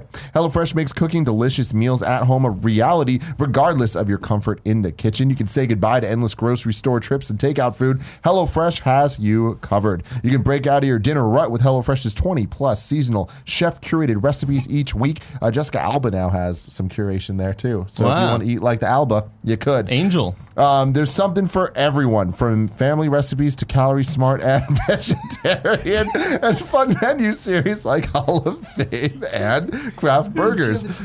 Dark Angel. Dark Angel. Dark Angel. Dark Not Angel. Not Angel. It's like the Buffy the Vampire spinoff. Oh. oh, man. You can add extra meals to your weekly order as well as yummy add ons like garlic bread and cookie dough. Easily change your delivery days, food preferences, and skip a week whenever you need to. Gia's making some cherry balsamic pork chops with garlic herb couscous and roasted broccoli this week. The food's Dude, so nice they over, named man. it twice. What's up? The food's so nice they named it That's, twice. that's how you do it, man. Uh, for $80 off your first month of HelloFresh, go to HelloFresh.com slash morning80 and enter morning80. That is, get $80 off your first month of HelloFresh. Go to E H-E-L-L-O-F-R-E-S-H dot com slash M-O-R-N-I-N-G 80 and enter morning80. Uh, it's like receiving eight meals for free. You're going to want to do that. You missed some gold. Thank there. you, Helen. I, I'll go back and watch the Oh my god, that was really funny. Angel, I didn't. I, I looked was at you like- immediately because I was like, I did not get that right. I was like, is that just a compliment? felt that way. You're like Jessica Alba. What an angel. I was like, Angel, Jessica Alba. She has like cure Angel. I looked at Kevin. I was like, I, I, no. I couldn't tell if you were doing like a Phantom Menace joke. And Dark you- Angel. She had Yeah. that show, Dark Angel. Didn't she also dress like an angel in uh, Idle Hands? Oh, Oh, yeah, there we go. yeah, That's yeah, why I yeah. said Angel. She did. That's why I said it. Go. It's a good scene. Speaking of beautiful angels, Oh my god. back to the plot. Uh, Hagrid's back, baby, and, and Harry's like, and Harry's like, you know what, Cho, I gotta, I gotta peace out because my boy Hagrid's back. We gotta figure out what's going on. He's so stoked. It's like, Man, he's damn, very dude. stoked. Bros Uh, when they before get there, hoes. uh, Umbridge is interrogating him as to where he has been, and Hagrid lies and tells her he's been away for his health. You know, a bit of fresh air. And she says, you know, yeah, I guess as gameskeeper, must be hard getting fresh air. Um, that must be difficult. Uh, she says, don't bother unpacking, which leaves a very uh, and leaves very happy with herself, even going as far as spraying a little bit of perfume on Harry's or Hagrid's shack because it's stinky. Uh, uh, Hagrid lays it down for the kids. Dumbledore sent Hagrid to parley with the Giants to convince them to join the cause because the Death Eaters were there too, uh, trying to then again uh, to join Voldemort's team uh, outside. There's a storm coming, a literal and figurative storm coming, uh, and then we get I what I think is just the coolest, one of the coolest dude. scenes. Really where cool. we find we we, we uh, catch up with where Bellatrix Bellatrix Lestrange is. She's been held in Azkaban, and she's like in one of the cool like Azkaban prison guards that we saw Sirius wearing in, in Prisoner of Azkaban, and then just the fucking wall gets blown out, and then we see Azkaban just this. We cool, finally like- see Azkaban. Yeah, we see the fucking pyramid, rad. like it's like this uh, t- triangle, Triangle like, prism building, fortress prism thing. fortress in the middle of an ocean, and part of it has just been blown apart. And then Bellatrix just like screams and cackles as she's laughing so and good. realizing that she's being broken out. It's like the raft. and it's played by um, Helen Bonham Carter, who is fucking awesome in everything So she does. good. Uh, ba- ba- ba- ba- ba. Uh, of course, Everybody's looking Hagrid- at their dark mark. Everybody's looking at him like she licks hers. Yeah. It's like sexy but weird. like- Yeah, I like it. Worth noting that uh, Hagrid was a little beat up as well. Uh, Seamus comes to apologize, and he's like, "Man, we read the prophet. It's just just not adding up. And I'm sorry, man. I believe you now." And Harry's like, "You're fucking dead to me. Go suck on an egg." You son of a bitch. Uh, in the room of requirement, Harry and Neville chat about what's happening, to his, what happened to his parents. Uh, they have a nice little touching scene where he's like, Bellatrix Lestrange has escaped uh, from prison. Uh, guess what? 14 years ago, she used the Cruciatus curse to torture my parents uh, for info and basically torture them crazy. And Neville's like, I'm not really um, ready for everyone to know that, but I do want you to know that I'm proud to be their son. And Harry says, you know what? We'll make your parents proud, Neville. Like, we're going to we're gonna make him proud, which is a good little scene. Uh, later that day, te- Harry teaches, starts teaching the Patronus charm, uh, and it turns out Harry's just a better teacher than Lupin all around because he teaches everyone how to do a Patronus very, very quickly. He Says, of course, there's two levels. Uh, one is just a, a shield, and the other one is a full blown Patronus. And one by one, the kids start mastering this, uh, which is really, really hard. One of the kids is like, "Well, you could do that," and he's I like, did not yeah, know where you're gonna go with that, Nick. What? When you said master, like I just like my mind just What are assumes these kids doing? they just started masturbating. I- what I just showed you. Like, Yeah, yeah. You know what? Why don't you clean it up a little bit? Okay, this is a kid series. Uh, Hermione, of course, produces some sort of like otter. What, what's her Patronus, Barrett? Yeah, it's an Yeah, honor. it's a sea otter. It's a cute little otter. Dope. Uh, Ron has a hound and Luna has a little rabbit. Uh, turns out, Harry, yeah, great teacher, knocking this out of the fucking water, like just crushing this until, of course, the wall gets blown apart. And we look through and we see Umbridge. She's This like, I got fucking this. bitch, dude. Hey, Yeah. have we? I, I, we must have talked about it at some point, but like it's not until now really that I'm understanding this whole Patronus thing like fully. Have we talked about Kevin being a manatee?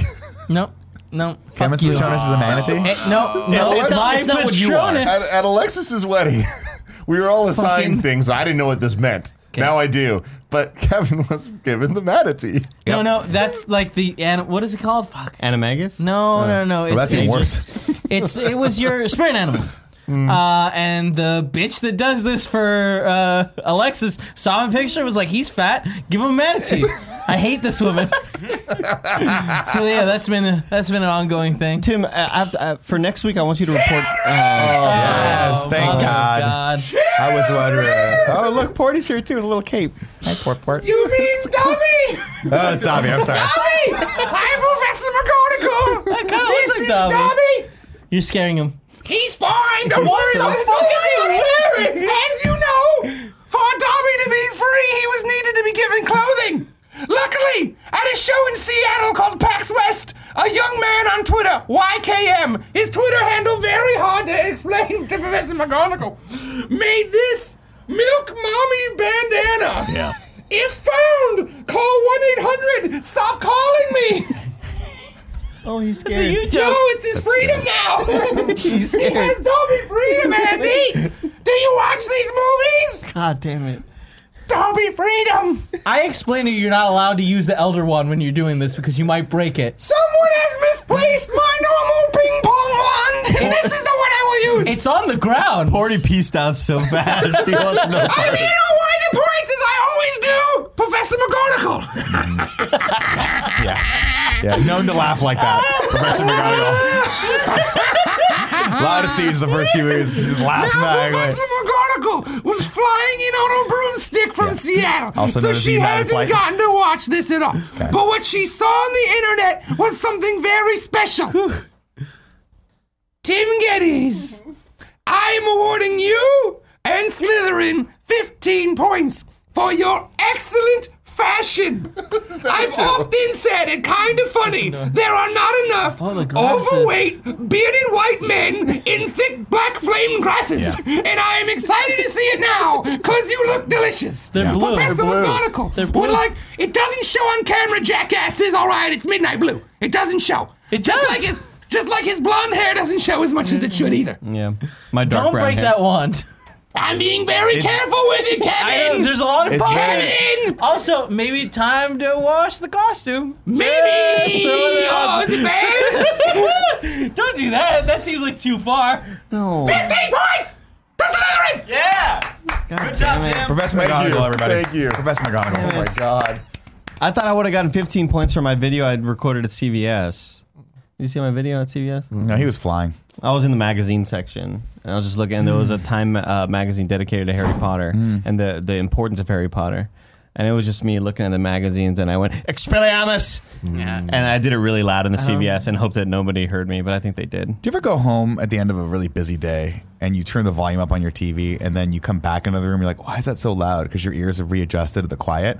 That's what's happening to me right now. Yeah. it was yeah. so loud. So loud. And Yeah. Also, something is beefy in that costume. Yeah. there is a beefy entry. 100%. there. We got- I wonder it what might it be is. time. It might be time don't to. shit. I don't want points off of No, he's, Ravenclaw. he's not listening anymore. After he's done with his thing, Greg goes on to the next thing. He's not paying attention to what we're doing. I doing. don't know that man. Princess Porty was so McGonagall. scared. Oh my god. It was really He was sad. so cute though. God, Also, I was so really scared for that wand. I, I thought Porty was gonna piss everywhere. I was kind of worried. I'm glad you didn't. Back to the plot. Harry looks through the hole in the wall, and it's none other than Umbridge. And Umbridge uses, she's like, I got this. And she uses Bombarda Maxima and just blows the wall apart. Uh, at which time we see that they've got Cho Chang, and she's like clearly ratted them out. And Harry's like, What the fuck, dude? We made out. What's up, Cho? We made out, Cho. Back What's up in Cho? I felt Dumbledore's your wetness. uh, up in Dumbledore's office. Uh, Cornelius Ew, Fudge is there. She said Uh, she said it was wet. and they're accusing Dumbledore of moving against the Ministry, and he's like, you know what? I, and Harry's like, it was my fault, and Dumbledore's, nope, it was me. I ordered them to uh, to make an army, and after all, the list does say Dumbledore's army, not Potter's army. And Harry's like, fuck, you got me on that one. I didn't Yeah. think about that one. I totally figured My it out. uh, he's like, I told Harry to form the army because I'm moving against the Ministry, and they're and they're like, well, that that was easy. And Umbridge is like, you're going to be arrested, and you will await trial and Azkaban. And this is where we get the coolest line in the entire series, ladies and gentlemen. Don't even bother watching uh, movies six, seven, or seven point five because he looks her in the eye and says, "You seem to be laboring under the delusion that I'm going to uh, what was the phrase? Come quietly. I have no intention of going to Azkaban." And just then. The Phoenix Fawkes, the Phoenix flies in, and as he flies overhead, he claps his hand and just gone. Gone. All right. And then we get Shacklebolt, who you know is one of his homies. He just gives that little dig to Cornelius Fudge. He's like, "Hey, man, I know you don't like him, but you can't deny he's got style." I didn't like that line. I didn't like it either. Oh, I loved it. I thought it was, He was weirdly right. racist. it was, Yeah. Yeah. it was just Weirdly oddly placed, racist. it but. was just out of place for me. It was just like, oh, that's kind Well, of. I just like that they give Shacklebolt something cool to say because he's a cool character. Uh, Filch, he makes this look good, is what he should have said. Yeah. Men in Black.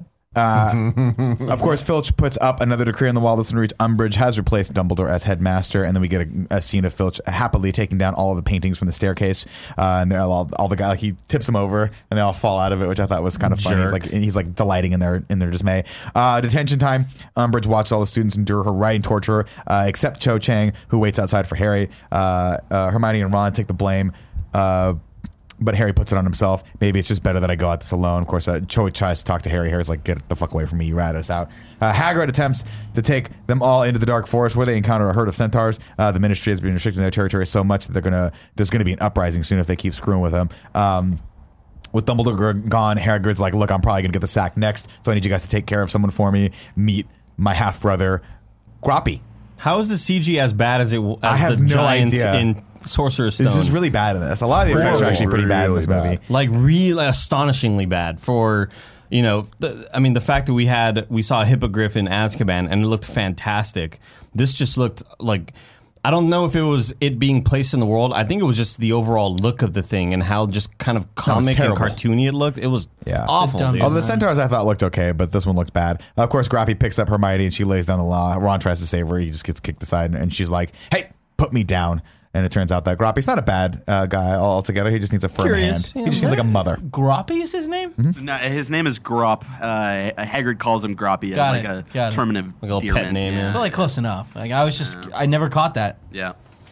Uh, the kids, of course, promise to look after him because Hagrid uh, is the only family he's got. And Harry remembers seeing his parents in the mirror of uh, Erised. Uh, but this time, Snape interrupts. Oh, he's in his head again. It's a memory. Uh, back in occlumency class, you're just like your father, lazy, arrogant, weak. And he's like, I'm not weak. And then and he's like, then improve it. Discipline your mind. And he's like, life isn't fair. Your father knew that. And Harry's like, my father was a great man. Your father. And he's like, your father was a swine. And then Harry goes, and does the spell, which I tried to look up but couldn't figure out what the fuck it was. And then flips the script and goes into Snape's memories. And it turns out. intelligent no um, No, it was like it was pro- like a reversal spell. Yeah, it's like a. like, I bounces think it I think back. it was like Protego or something. Yeah, yeah, yeah, it yeah, was it's a Protego. shield, it's a shield. That's what it was. That makes sense because I, I was trying to look up the the. the uh, uh, uh.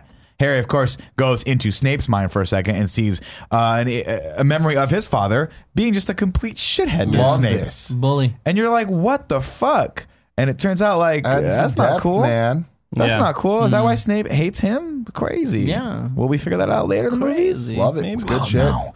It's fine. It's like the There it is. opposite of I my saw walk. it coming. popped up. You Yeah, saw I, it, saw- yeah. I knew Walken was coming. That was such a great call, Kevin. Yeah. I saw Snape, it, uh, of course, snaps uh, Harry out of his mind, and then he Snapes. goes, "You know what? Fuck you. We're done. We're not doing this anymore."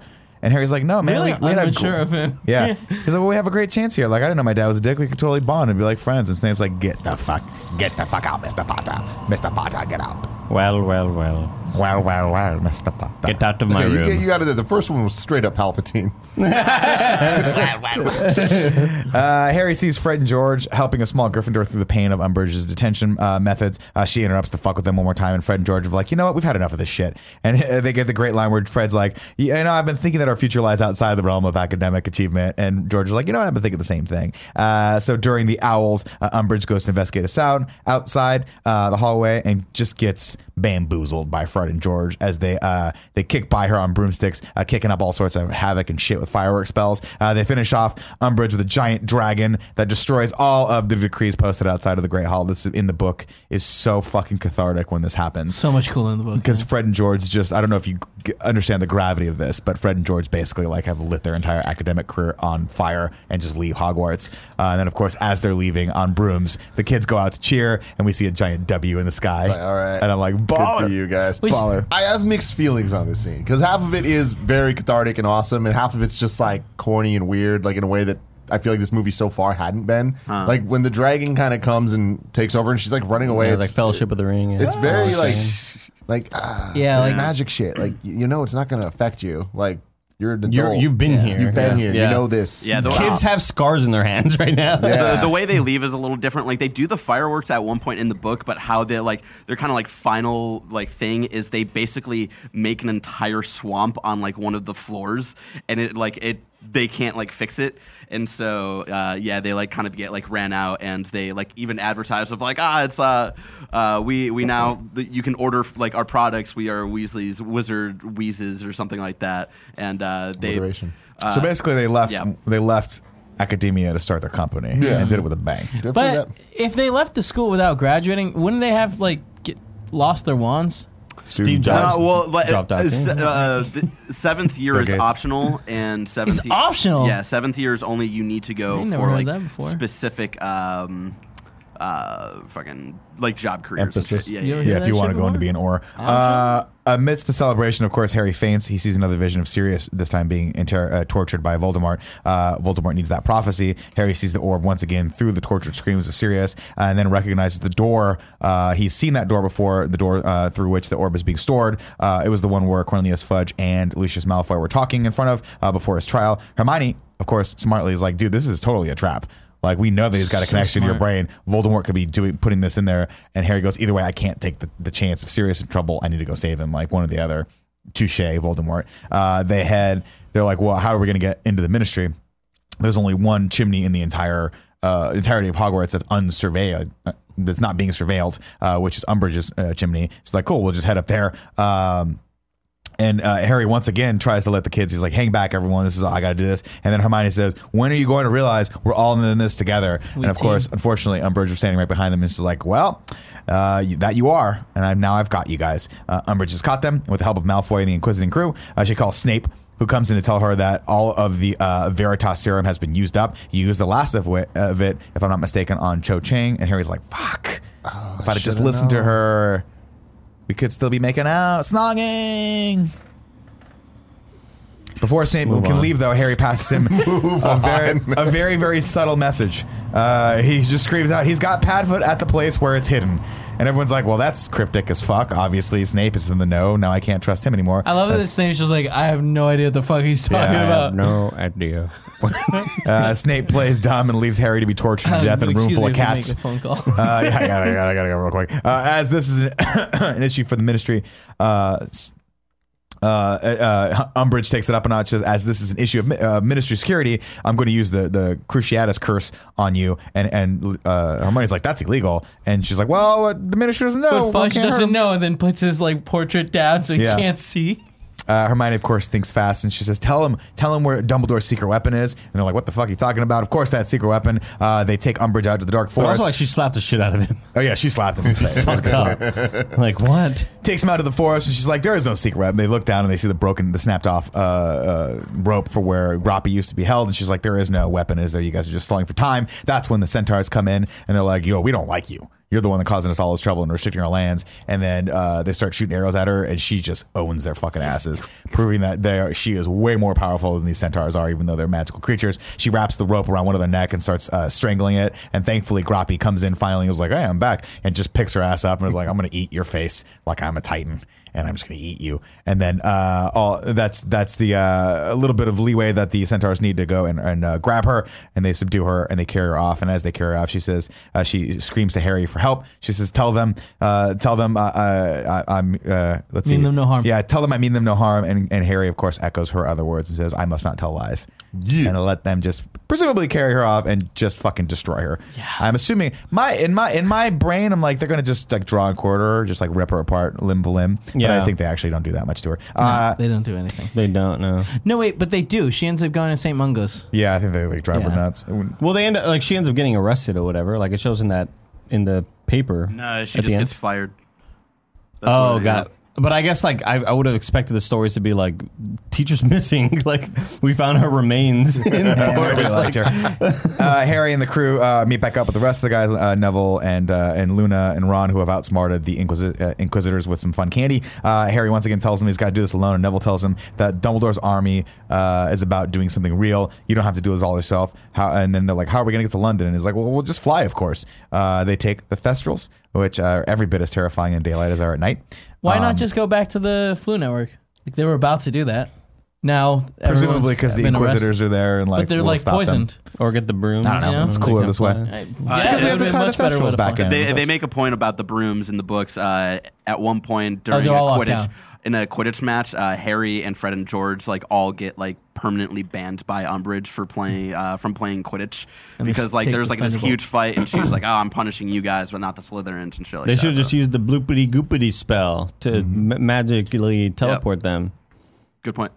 Forget everything. Maybe they could Forget get it on the everything back. you know. They can't apparate. Maybe they could- They're too young. They don't No, know but this back isn't of an the Eagles, huh? apparition. This is a different spell, Swoopity-goopity, dude. That we Kevin, just haven't fucking heard idiot. of. Yeah. Ah, they head to Read London. Pottermore, dude. And again, kindafunny.com slash events for that detail when we're going to head to London. Uh, the kids head to the Department of Ministry, just walk right in, which I thought was interesting, and approach the door uh, Harry's been dreaming about. Again, absolutely love the set design here. Uh, the kids enter into this room full of orbs, which is cool. And then when they look back, the door's just standing there by itself, nothing behind it, nothing in front of it. It's just a door. Um, they start uh, uh, looking through all the orbs. Uh, Harry heads to 95 and sees that nothing's there, no Sirius, nothing. Uh, Neville interrupts him. He's found the orb that has Harry's name on it. Uh, Harry grabs it and hears Trelawney's voice. Uh, quote, the one with the power to vanquish the Dark Lord approaches, and the Dark Lord shall mark him as his equal, but shall not have the power uh, but he shall have power the Dark Lord knows not, uh, for neither can live while the other survives. And then Hermione calls out down the hall. A Death Eater approaches. It's Lucius Malfoy. He does a cool thing where he takes the mask off. Seemed like a dumb move. Keep your mask He on. doesn't you give know? a fuck, man. He's done now. He thinks they're going to win. Uh, down the hall, uh, Luth, and he said, "You really should learn the difference between dreams and reality." Obviously, that, yeah, that was just totally a thing that uh, a him. vision that Voldemort put in his brain. Uh, you saw what the Dark Lord wanted you to see. Hand over the prophecy, and Harry threatens to break it until Bellatrix comes in and says, "This kid knows how to play the game." Uh, this puts Neville on high alert, and he's like, "I'm going to kill her." Um, and Harry's like, wait a minute, why did Voldemort need me to come get this? Why couldn't you do it? Turns out, uh, you can't. Only a prophecy can get. It can be retrieved by the person for which it was about, uh, which is interesting. And then the kids realize that they are surrounded uh, by Death Eaters, uh, and they start just fighting their way out. They're like, "Cool, we're going to stupefy these guys." And for a second, it looks like, hey, they're actually holding their own. Uh, until uh, Ginny, until they start getting overwhelmed, and then Ginny uh, shoots a spell out and just collapses the entire room around them, just That's proving a that she's big spell, dude. She's a Yeah. bad. she's That was that was the same spell she used to blow up that uh, dummy in the Yeah. no, yeah. Uh, Reducto. Very, very good at that one. Uh, they run through the Reducto. door. Reducto. Uh, they all run through the door as the room is collapsing around them. Uh, but this time they go through the door and then they don't go back into the hallway. They fall into a giant room uh, at the center of which there is an empty archway that has sort of like a mysterious, like. And uh, only sort some of people curtain. can hear voices. And only some people can hear voices, which is interesting. Uh, of course, the Death Eaters were only kind of placating the kids. They all swarmed them in that cool, like black, like yeah. like arrival smoke. Uh, Well, and it was when cool that they were also like grabbing them at that moment. yeah, yeah. And then when Harry gets to his feet, he looks up, and each one of his friends has been grabbed and uh, is now being held hostage by one of the Death Eaters. Um, Lucius laughs and is like, "You stupid kids! You don't stand a fucking chance. You know what the hell you're doing with your stupefies and your mummifies and your levitates and your We're way Wingardiums. past that shit, We're beyond it, bro. But to be fair, We're in the major like, leagues right all now. The, like uh, most of the adults are like beaten up, bleeding, and Yeah. So like they, They did, took a couple did, cuts. Yeah, they, they Yeah, There's that one dude with the beard that got fucked up Yeah. a little bit. Uh, of course, Harry's like, "Fine, uh, you got me, touche." He hands it over, uh, but bef- as he does that, uh, Lucius turns around and who does he see? Sirius Black, and he's like, "Get away from my grandson!" And just instead of using his wand, just fucking punches him right in the face, which is great. But I did. I this moment wasn't as cool as I wanted it to be. What? Uh, Oh, that love wasn't this. as cool. But the second, the thing that happens afterward is the dopest moment that's happened in this Say it. movie so far.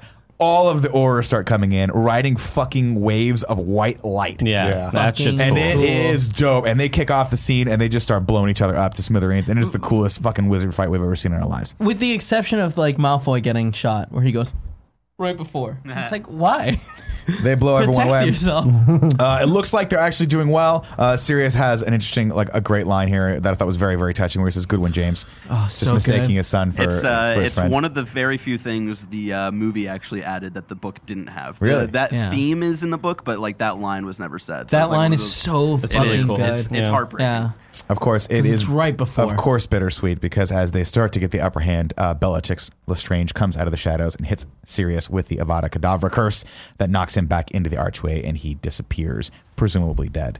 Uh, he's carried away into uh, Did whatever's not on the other side this. of that. And way too Ah, fast. well, it really It Wasn't happened cool. so fast, That's and I was just like, "Oh shit!" too. And they're just sticking to it. Yeah. didn't did not expect that at all. And Harry's like, "Fuck, I'm gonna kill her now," and goes after her. And uh, and as she's chanting and singing, "I killed Sirius Black," uh, I think he uses the Cruciatus curse to stop her. Yeah, he, he tries to, He but tries it doesn't, to. he doesn't really. Uh, But it it doesn't doesn't have- really affect her because one of the points that I think he was taught in Goblet of Fire is that you really have to mean it when you Well- use the unforgivable. Well, she and that's backed up. That's backed up by Yeah. Voldemort, Oh, who shows okay. up and says, "You've got to mean it." Yeah. She killed. She killed him. She deserves it, but you got to mean it, man. You're you're you're you're just you're child's play here, and we're playing at the big boy level. Uh, and then of course we get to this is the chapter that I was talking about earlier. where Harry's like, "Shit, I've just been outsmarted. Dumbledore's here. He's or uh, Voldemort's here. He's about to kill me." And then who should come in through the Floo Network? Dumbledore. Motherfucking Dumbledore. And it just. And he calls him Tom too, which I, I love that. Yeah. I So love. He's like, "You made a mistake, Tom. The Aurors are on their So way." So fucking good. And like soon they'll know. And he's like, "I didn't make shit, man. I'll be gone by then, and no one's gonna know. They're still not gonna believe you." Bellatrix's like exit too was really rad. Where she, Oh like, yeah, slid on the slides ground back into, backwards and then into just gone. Very very cool. So cool. Some notable moments in this uh, this fight, which is just amazing. Again, all diegetic sound, no music underneath it. Voldemort breathes that the giant basilisk fire, which Dumbledore like uses and like slashes at, like he had the the the sword of uh, Godric Gryffindor. Uh, they do the cool water thing, which encases him. Uh, v fires back with all the glass, and then Dumbledore uses the shield Baby to V. turn it into sand. cool. Uh, and then, of course, Dumbledore uh, realizes, or Voldemort realizes that he has one final card to play and says, You've lost, old man, as he disappears and reappears in Harry's mind. Uh, and Harry starts reliving his worst memories. So weak, so vulnerable. Uh, and then Dumbledore gets down and whispers to him, It's. It isn't how you are alike, it's how you are not alike. Uh, and then Harry starts seeing memory, happy memories of his friends uh, as they come in. He, he looks over and he sees his friends come in. And then he starts thinking of all the happy memories he's had. And then he goes, he w- tells Voldemort, "You're the weak one. You've never known love or friendship, and I feel sorry for you." Uh, and then we get sucked backwards. Cool visually here, with the exception of the weird like Voldemort. Ew. God, that that's another Tobey Maguire like walk on It's the fucking bad. screen. It I don't know why they in- included those. It's so I thought bad. it was funny. But we I get know it wasn't sucked- meant to be. we get sucked backward through Harry's memory as he breaks the image. I, I like the image of him break, like he's looking through the, the mirror of Erised Mm-hmm. and he's seeing Voldemort with his face on it, and then he just punches it and he breaks it. He's like, I'm not like you. I won't be you, uh, which is great. Bitch. Uh, and then uh, Voldemort comes back into reality and stands above him and says, You're a fool, Harry, and you will lose everything. Just then, of course, the Aurors arrive, led by Cornelius Fudge uh, via the Floo Network. And Cornelius Fudge looks up and goes, Shit, he's back. like, no getting around it now, up, but yeah, people no. saw it. Uh, which, of course, then the uh, Daily Prophet, we start getting, we see the Daily Prophet has vindicated Dumbledore and Harry Potter, proclaiming that the Dark Lord has risen once again. Back at Hogwarts, uh, Harry packs his trunk for the end of the school year. He speaks with Dumbledore one final time, and Harry feels uh, that, that all this was his fault, but Dumbledore explains, like, no, it was my fault. I made a bad choice. Uh, it was only a matter of time before uh, Voldemort figured out the connection and used it against us. So I thought by distancing myself from you, uh, it'd be less tempting, but that was just the wrong choice. Uh, Harry figured out the prophecy means that one of them has to die. Uh, and Dumbledore was, uh, was like, "Yeah, we wanted to keep that from you because that's a really kind of hard thing to live with. Uh, we didn't want you to suffer." But probably would have been a really good motivator for Harry to train a little harder for those owls, if you know what I'm talking about. Uh, and then uh, we see Luna at the very, very end putting up posters. People stole all of her stuff. And she's like, it's all good fun, but since it's the end of the year, I, I, I you know, I need I my need it stuff back. back. we see her shoes hanging up on the rafter. Um, They're so mean to her. they're so fucking mean. It's like fucked up. Uh, Harry offers to help It's, her. it's really weird. I don't like her character. I don't really like her. She seems weird in this movie, not knowing all the She's weird. extra shit. She's weird in the book too. Okay, you she start- just- you she start to seems love her. Weird girl. Extra weird, where it's just like, okay, why? Uh, Okay, it's- so it's- she she is- is- I think she's adorable. I think thing. she's Yeah, like, she's adorable, yeah, too. she's just like a very like. Again, I- she's very endearing to me. Yeah. Like where you know sh- uh, she's aware that she's kind of being bullied, but kind of not really. I don't know. I think and, it's- and she, her think it's dad sweet. is like the head of the Quibbler, which is like this magazine Well- that's all about like rumors and shit like that. So she has grown up. She's been raised by this person who like kind of make things up to like sell magazines and shit. So she grows up believing that. I mean, like, I think he Nargles- believes them, Yeah, no, Like he, he bel- Nargles. yeah, he believes all this shit too. But he's like all of these like creatures and like weird shit. Like, yeah, like she's if the she type that's like, well, I don't have a cell phone because it gives you brain tumors, and you're like, well, that's not like. I mean, But she believes it, you know? Yeah. I just think it's another good example of like she should have been in other movies, so that when she is here, it's like, oh, okay. Yeah. I think we that's what's least know who you happening are. for the future now. Yeah, and, I- and that's fair, but just in this movie, just felt really out of place. Uh, Harry, of course, helps her. He's like, "Hey, I can." Uh, offers to help her find her stuff, and she says, "You know what? That's all right. The things we lose have a way of coming back to us in the end, if not always uh, the way we expected." And she goes, "I think I'll go have some pudding." Just says, "I don't care. I don't care about my stuff." She's she's younger, right? She's Jenny's age, yeah, she's. so I think uh, that's she's why Jenny we don't Years get younger. More of her. Yeah, she's Previously. a- Yeah, a few we don't years meet her back. until this book uh, as well. yeah. I do. I do like that conversation though, like where Harry's just like trying to help her. Like, hey, are She's you like, sure "It's you okay. don't-" And like we can just go yeah, a different way." It's really, it's I really like that. cute. Yeah. Uh, the kids, uh, the whole gang walks back. Now we've got the crew together. So, so it's not just the three of them. Now we've got Neville and Luna and all those people behind them, uh, and Ginny as well. Uh, they walk back toward the Hogwarts Express, uh, and then uh, even though we've got a fight ahead of us, we've got one thing. Uh, Harry mentions, even though we've got a fight ahead of us, we've got one thing Voldemort doesn't. We've got something worth fighting for. Uh, and the whistle blows on the Hogwarts Express as the kids climb aboard. True, true. That is the end. There's some good in this Of the Order world, of Phoenix. Frodo, and it's worth fighting for. But at the end, we're just gonna go to this weird place. Let's call it heaven. I He's think. fucking got him. Go to heaven. Boss baby Instead book of corner. yeah, I got you. I feel like you forget it every no, week. you did it. You're an idiot. Boss babies. He read the books. No, you got to do it again. Do it again. Come on. Boss babies. Book corner. Boss babies.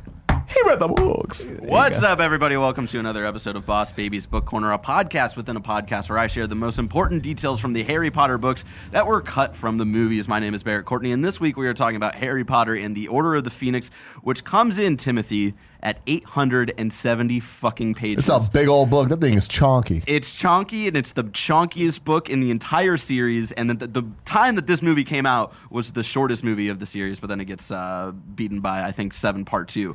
But it always blew my mind that this was the longest book, and at the time the shortest fucking movie, and it drove me and several other people insane. Uh, detail number one, let's just get into it. Uh, this is kind of more of like a vague thing. Uh, the major thing I think is lost in the adaptation from movie or from book to movie is uh, we don't get Harry's like inner dialogue or inner thoughts at all, uh, and I think that was really a detriment to this movie uh, specifically because this movie is a lot or this book was a lot about isolation and depression, and we don't really get a lot of like Harry's specific um, kind of uh, the things that he is like personally dealing with. Like it, it gets weirdly adapted. So to me, he kind of comes off like more like whiny and it doesn't make sense and all this stuff. Whereas I feel like because we get his like inner thoughts in the book, it, it, makes more sense of like why he's feeling uh, the ways that he is feeling. Uh, but anyway. Let's move on to actual details. Detail number two: When Harry gets expelled, Vernon, Uncle Vernon plans on kicking him out for using magic against his son. But Aunt Petunia then gets a howler that screams, "Remember my last Petunia," which is which convinces Petunia to let Harry stay, implying that she knew more about the wizarding world than she was letting on. Especially when she lets slip that she knows what a Dementor is. Like Harry's describing like uh, Dementor, and she like finishes like one of his sentences, and he's like, "How do you know this?" And uh, she kind of mentions this uh, story of like her and uh, her sister when they were kids, knowing quote that horrible boy unquote who like told him stories about Dementors and whatnot. And uh, she doesn't say it specifically, but she's implying that she's talking about Harry's dad. Uh, we then learn later on that Dumbledore was the one who sent the Howler to Petunia he had sent her uh, when he had dropped off Harry as a baby. He had like also left a letter, and in that letter he explained a lot of things. And this is a question that you've had throughout the series, Tim, of why does Harry keep living with the Dursleys? We learn li- uh, we learn that the reason why Harry was sent to live with the Dursleys is that the protection his mother gave him still lives in Petunia's blood, uh, Lily's only remaining uh, relative. So as long as Harry is underage and call the and can call the Dursleys' house a home, Voldemort cannot harm him there. Petunia knows all of this, and it's why she like let Harry live with them. Would be real nice to Pretty cool. somehow yeah, said that. yeah, and movies. it, like Yeah. yeah. that's like very important like lore stuff, but it's also like kind of a cool character moment of like even though they've been shitty to Harry like his entire life, like Petunia still accepted it and like she still had this moment of recognition of like this was my sister and this is my nephew and I've got to do what I can to protect him even though like I hate wizarding whatever. But this Uh, was this was this the the, book where, they, where she talks about like because they very humanized. At one point, she gets very humanized. is it, uh, that's definitely Hollows. Is that definitely? I was Yeah, okay. yeah, No. I'm Um, gonna spoil it. That would have been cool to know. Yeah. Yeah. Uh, just like just like we found out that uh, you know, um, gosh, uh, fucking Figs. Harry's Miss dad is like Okay. was fucking with Snape. Yeah, yeah, yeah. Um, he was like a straight well, up bully and shit like that. that. This is the first time I think you've seen that, and I think that does get more Brought up explored more, yeah. later. Yeah. No, yeah, that's what I mean. Like Yeah. we found that out. I would have loved to learn. Oh, I But we see, I never see. find this out in the, Yeah. in the movies. Uh, no. detail number three: Why the fuck would they willingly fly in front of Muggles right after Harry got in trouble for performing magic in front of a Muggle? They make a point. They go up in the clouds and fly above the clouds. I know it's probably not an interesting scene to kind of shoot, but don't go to don't go against the fucking logic of what the story you're telling. Forget everything Uh, know, detail number in the worst four: way. uh, Percy. You might have noticed that Percy Weasley was actually like working for the Ministry and shit. Uh, Percy Weasley had a falling out with his family uh, since he also really doesn't believe Harry and Dumbledore uh, because he openly opposes his family. He is given a promotion at the Ministry to work uh, right next to Fudge. He actually used to work for Barty Crouch Senior and Goblet of Fire, and the whole mystery of like Barty Crouch Senior like missing stuff. Like uh, Percy would be like sent in his stead and all that stuff. But yeah. Little little things like that. Uh, detail number five: Kreacher, the house elf's role is almost entirely cut. There's a point where Sirius yells at him to get out, which uh, Kreacher interprets as leaving the house. He then goes to see uh, some of the, the other uh, Black family members, like uh, Bellatrix Lestrange and uh, Narcissa, who is uh, Mel- Bellatrix's sister and also Malfoy's mom. Is Narcissa a good one? Narcissa is Malfoy's mom, so no. Yeah, that was a joke. Uh, but he was also bound by like house elf rules to like evil. not say anything about the Order of the Phoenix, so he can't reveal anything. But he helps with the plan to uh, lead Harry to the Ministry. So after Harry gets the vision of like Sirius being at the Ministry, of course Hermione's like, "Yo, we need to confirm, like double confirm this with someone before we like go all the way out there." And uh, they actually like go through like the Floo Network like communication thing, and instead of and they try to hit up uh, Grimmauld Place, but instead of Sirius answering, it's uh, Kreacher, and Kreacher's like, ah, like my master left, and he's never coming back, and he's not long for this world. But in reality, Sirius is like downstairs or some shit. So like Kreacher fucked fed up. into like that whole reason of why like all of these events happened. Uh, detail number six: Ginny is a badass and actually has a personality in the books. Uh, this movie is really bad at doing that. Uh, detail number seven: St. Mungo's Hospital isn't in the movie, which is where uh, Mr. Weasley is sent after he gets attacked by the snake. And it's unfortunate because we get a fun bit where he tries to like heal his bite with like Muggle stitches and whatnot. And it's like a funny little bit. But then we also get a cameo from Gilderoy Lockhart, who is still like deeply affected by his memory man. charm. And then we also uh, meet Neville and his grandma here, who are uh, visiting his parents. So we actually like meet his parents, who like we physically see like were super So fucked up and, and whatnot. And This yeah, is where she gives him the button. yeah, she just like kind of gives him the button as like a like a little present or whatever, and you really get the sense of like and like later you see him like he still has it Yeah, and it's like you can it. tell that it means a lot to him Yep. and it's like fuck this is intense Uh, detail number eight, we learned that Umbridge was the one who actually sent the Dementors after Harry to silence him Worse. because ha- Harry was going against the, the Ministry and what the Ministry wanted, and she's like one of them crazy bitches who would be like, "Yeah, I'm going to send Dementors after you." Um, and then detail number nine, the Department of uh, Mysteries fight in the book is way more dire. There's a bunch of more rooms. Like there's a room with a pool of brains that are like floating around. There's like a room that's like fucking with time, and they they push break a- all the time turners yeah, they break all the time turners, but keep that they like push like this uh, uh, Death Eater into the time thing, but it's only his head. So his head comes out as like just a baby, so it's a baby head on a full man body. He's like running around and like fu- fucking Funky people bunch. up. There's like a moment where we think like Luna is dead. There's a moment where like Ron gets hit by a curse that makes him like really stupid, and he like puts his hand into the pool with all I the can't brains, imagine. So- and like the No brain starts to like difference.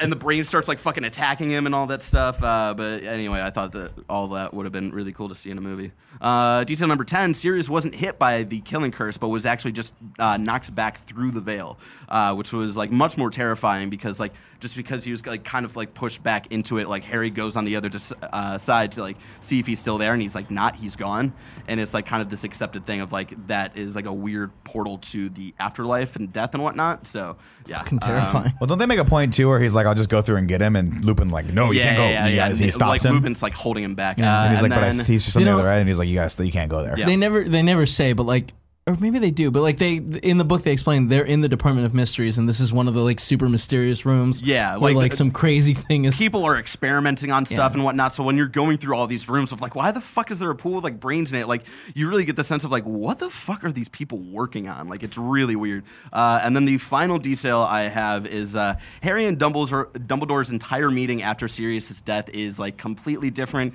Like Nick said in the movie, Harry's like, oh, it's my fault, and then Dumbledore's like, oh no, it's my fault. Oh, I don't know how to emote because it's my fault. And then like, oh yeah, the prophecy means that like one of us has to die at the end, right? Yeah. And then that's the scene in the fucking book. Like Harry is furious and like breaking shit and screaming at Dumbledore of like he's blaming Dumbledore like all of this was on fucking you you made these decisions. And Dumbledore's like silently crying like I yeah I made these mistakes and I'm fucking sorry. Uh, and then the like other thing yeah we learned Trelawney was the one who made the prophecy. Uh, we learned that uh, he has a backup prophecy too or he has the original prophecy in his office. No, well, he he was like made it, so yeah, he can like weirdly like recite it or whatever.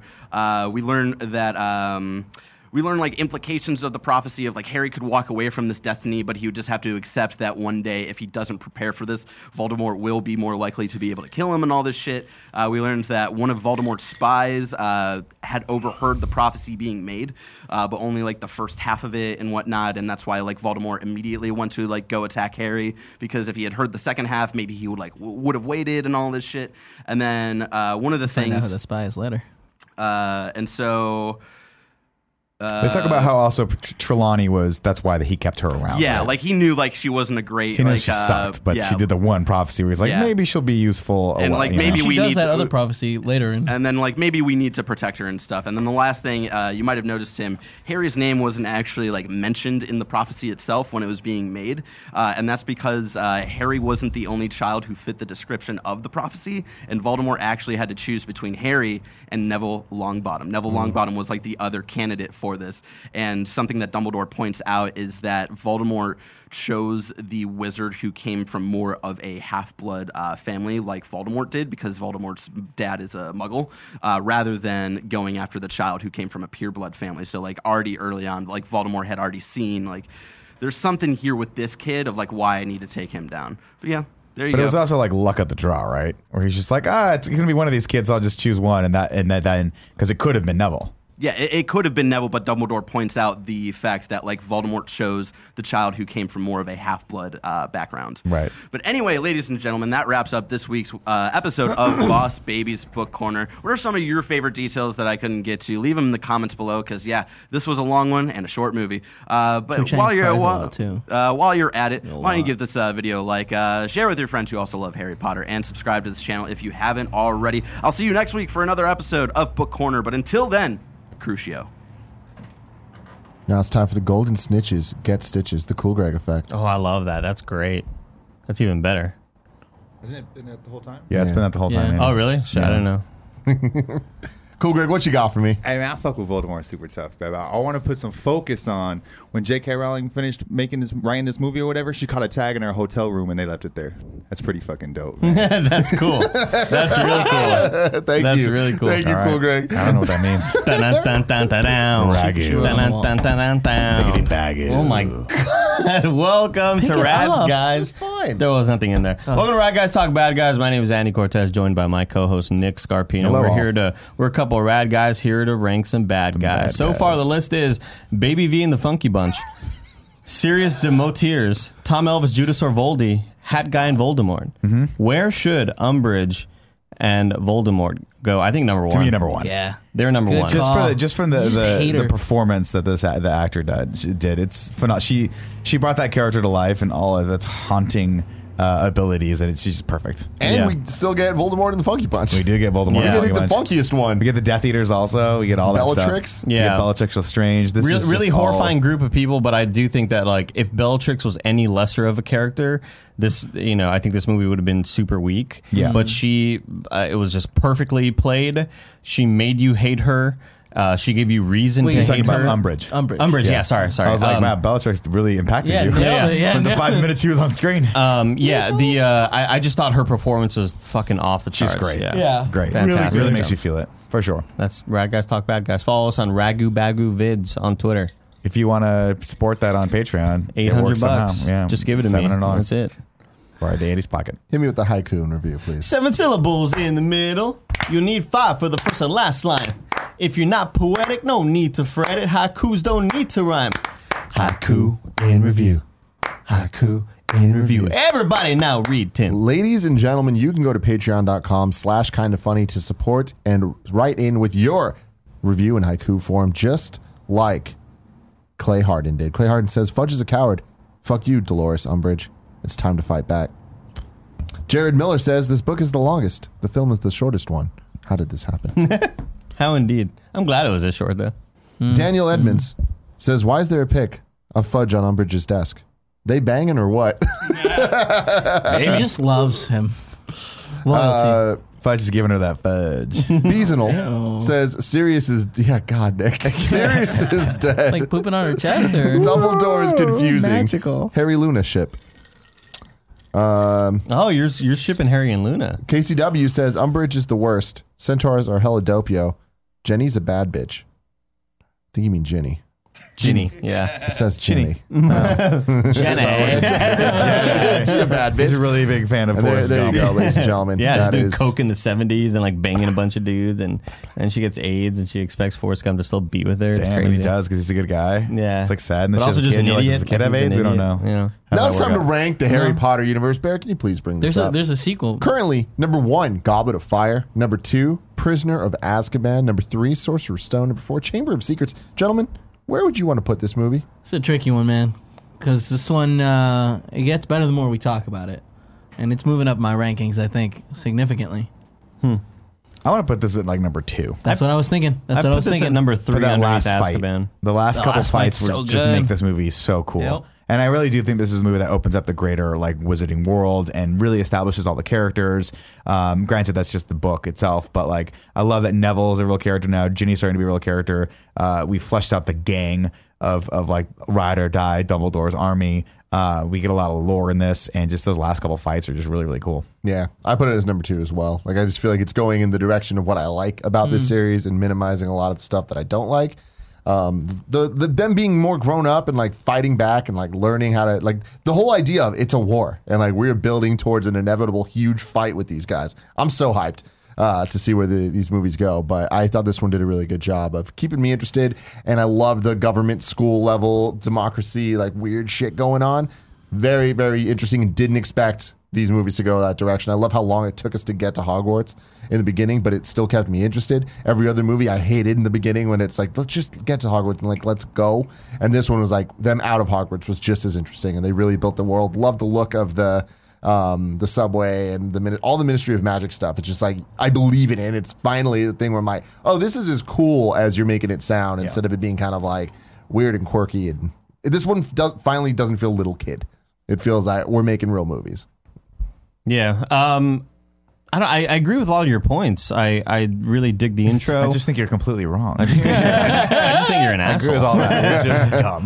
no, yeah, I, I just still didn't find this as enjoyable as Azkaban. I feel like Azkaban is still the one that I I feel like Azkaban is going to be my, you know, how Nick felt about the first Iron Man and Fast and Furious and stuff like that. This Azkaban is that for me, where I felt like that was the most special one to me. Uh, so I still have this one at uh, number three.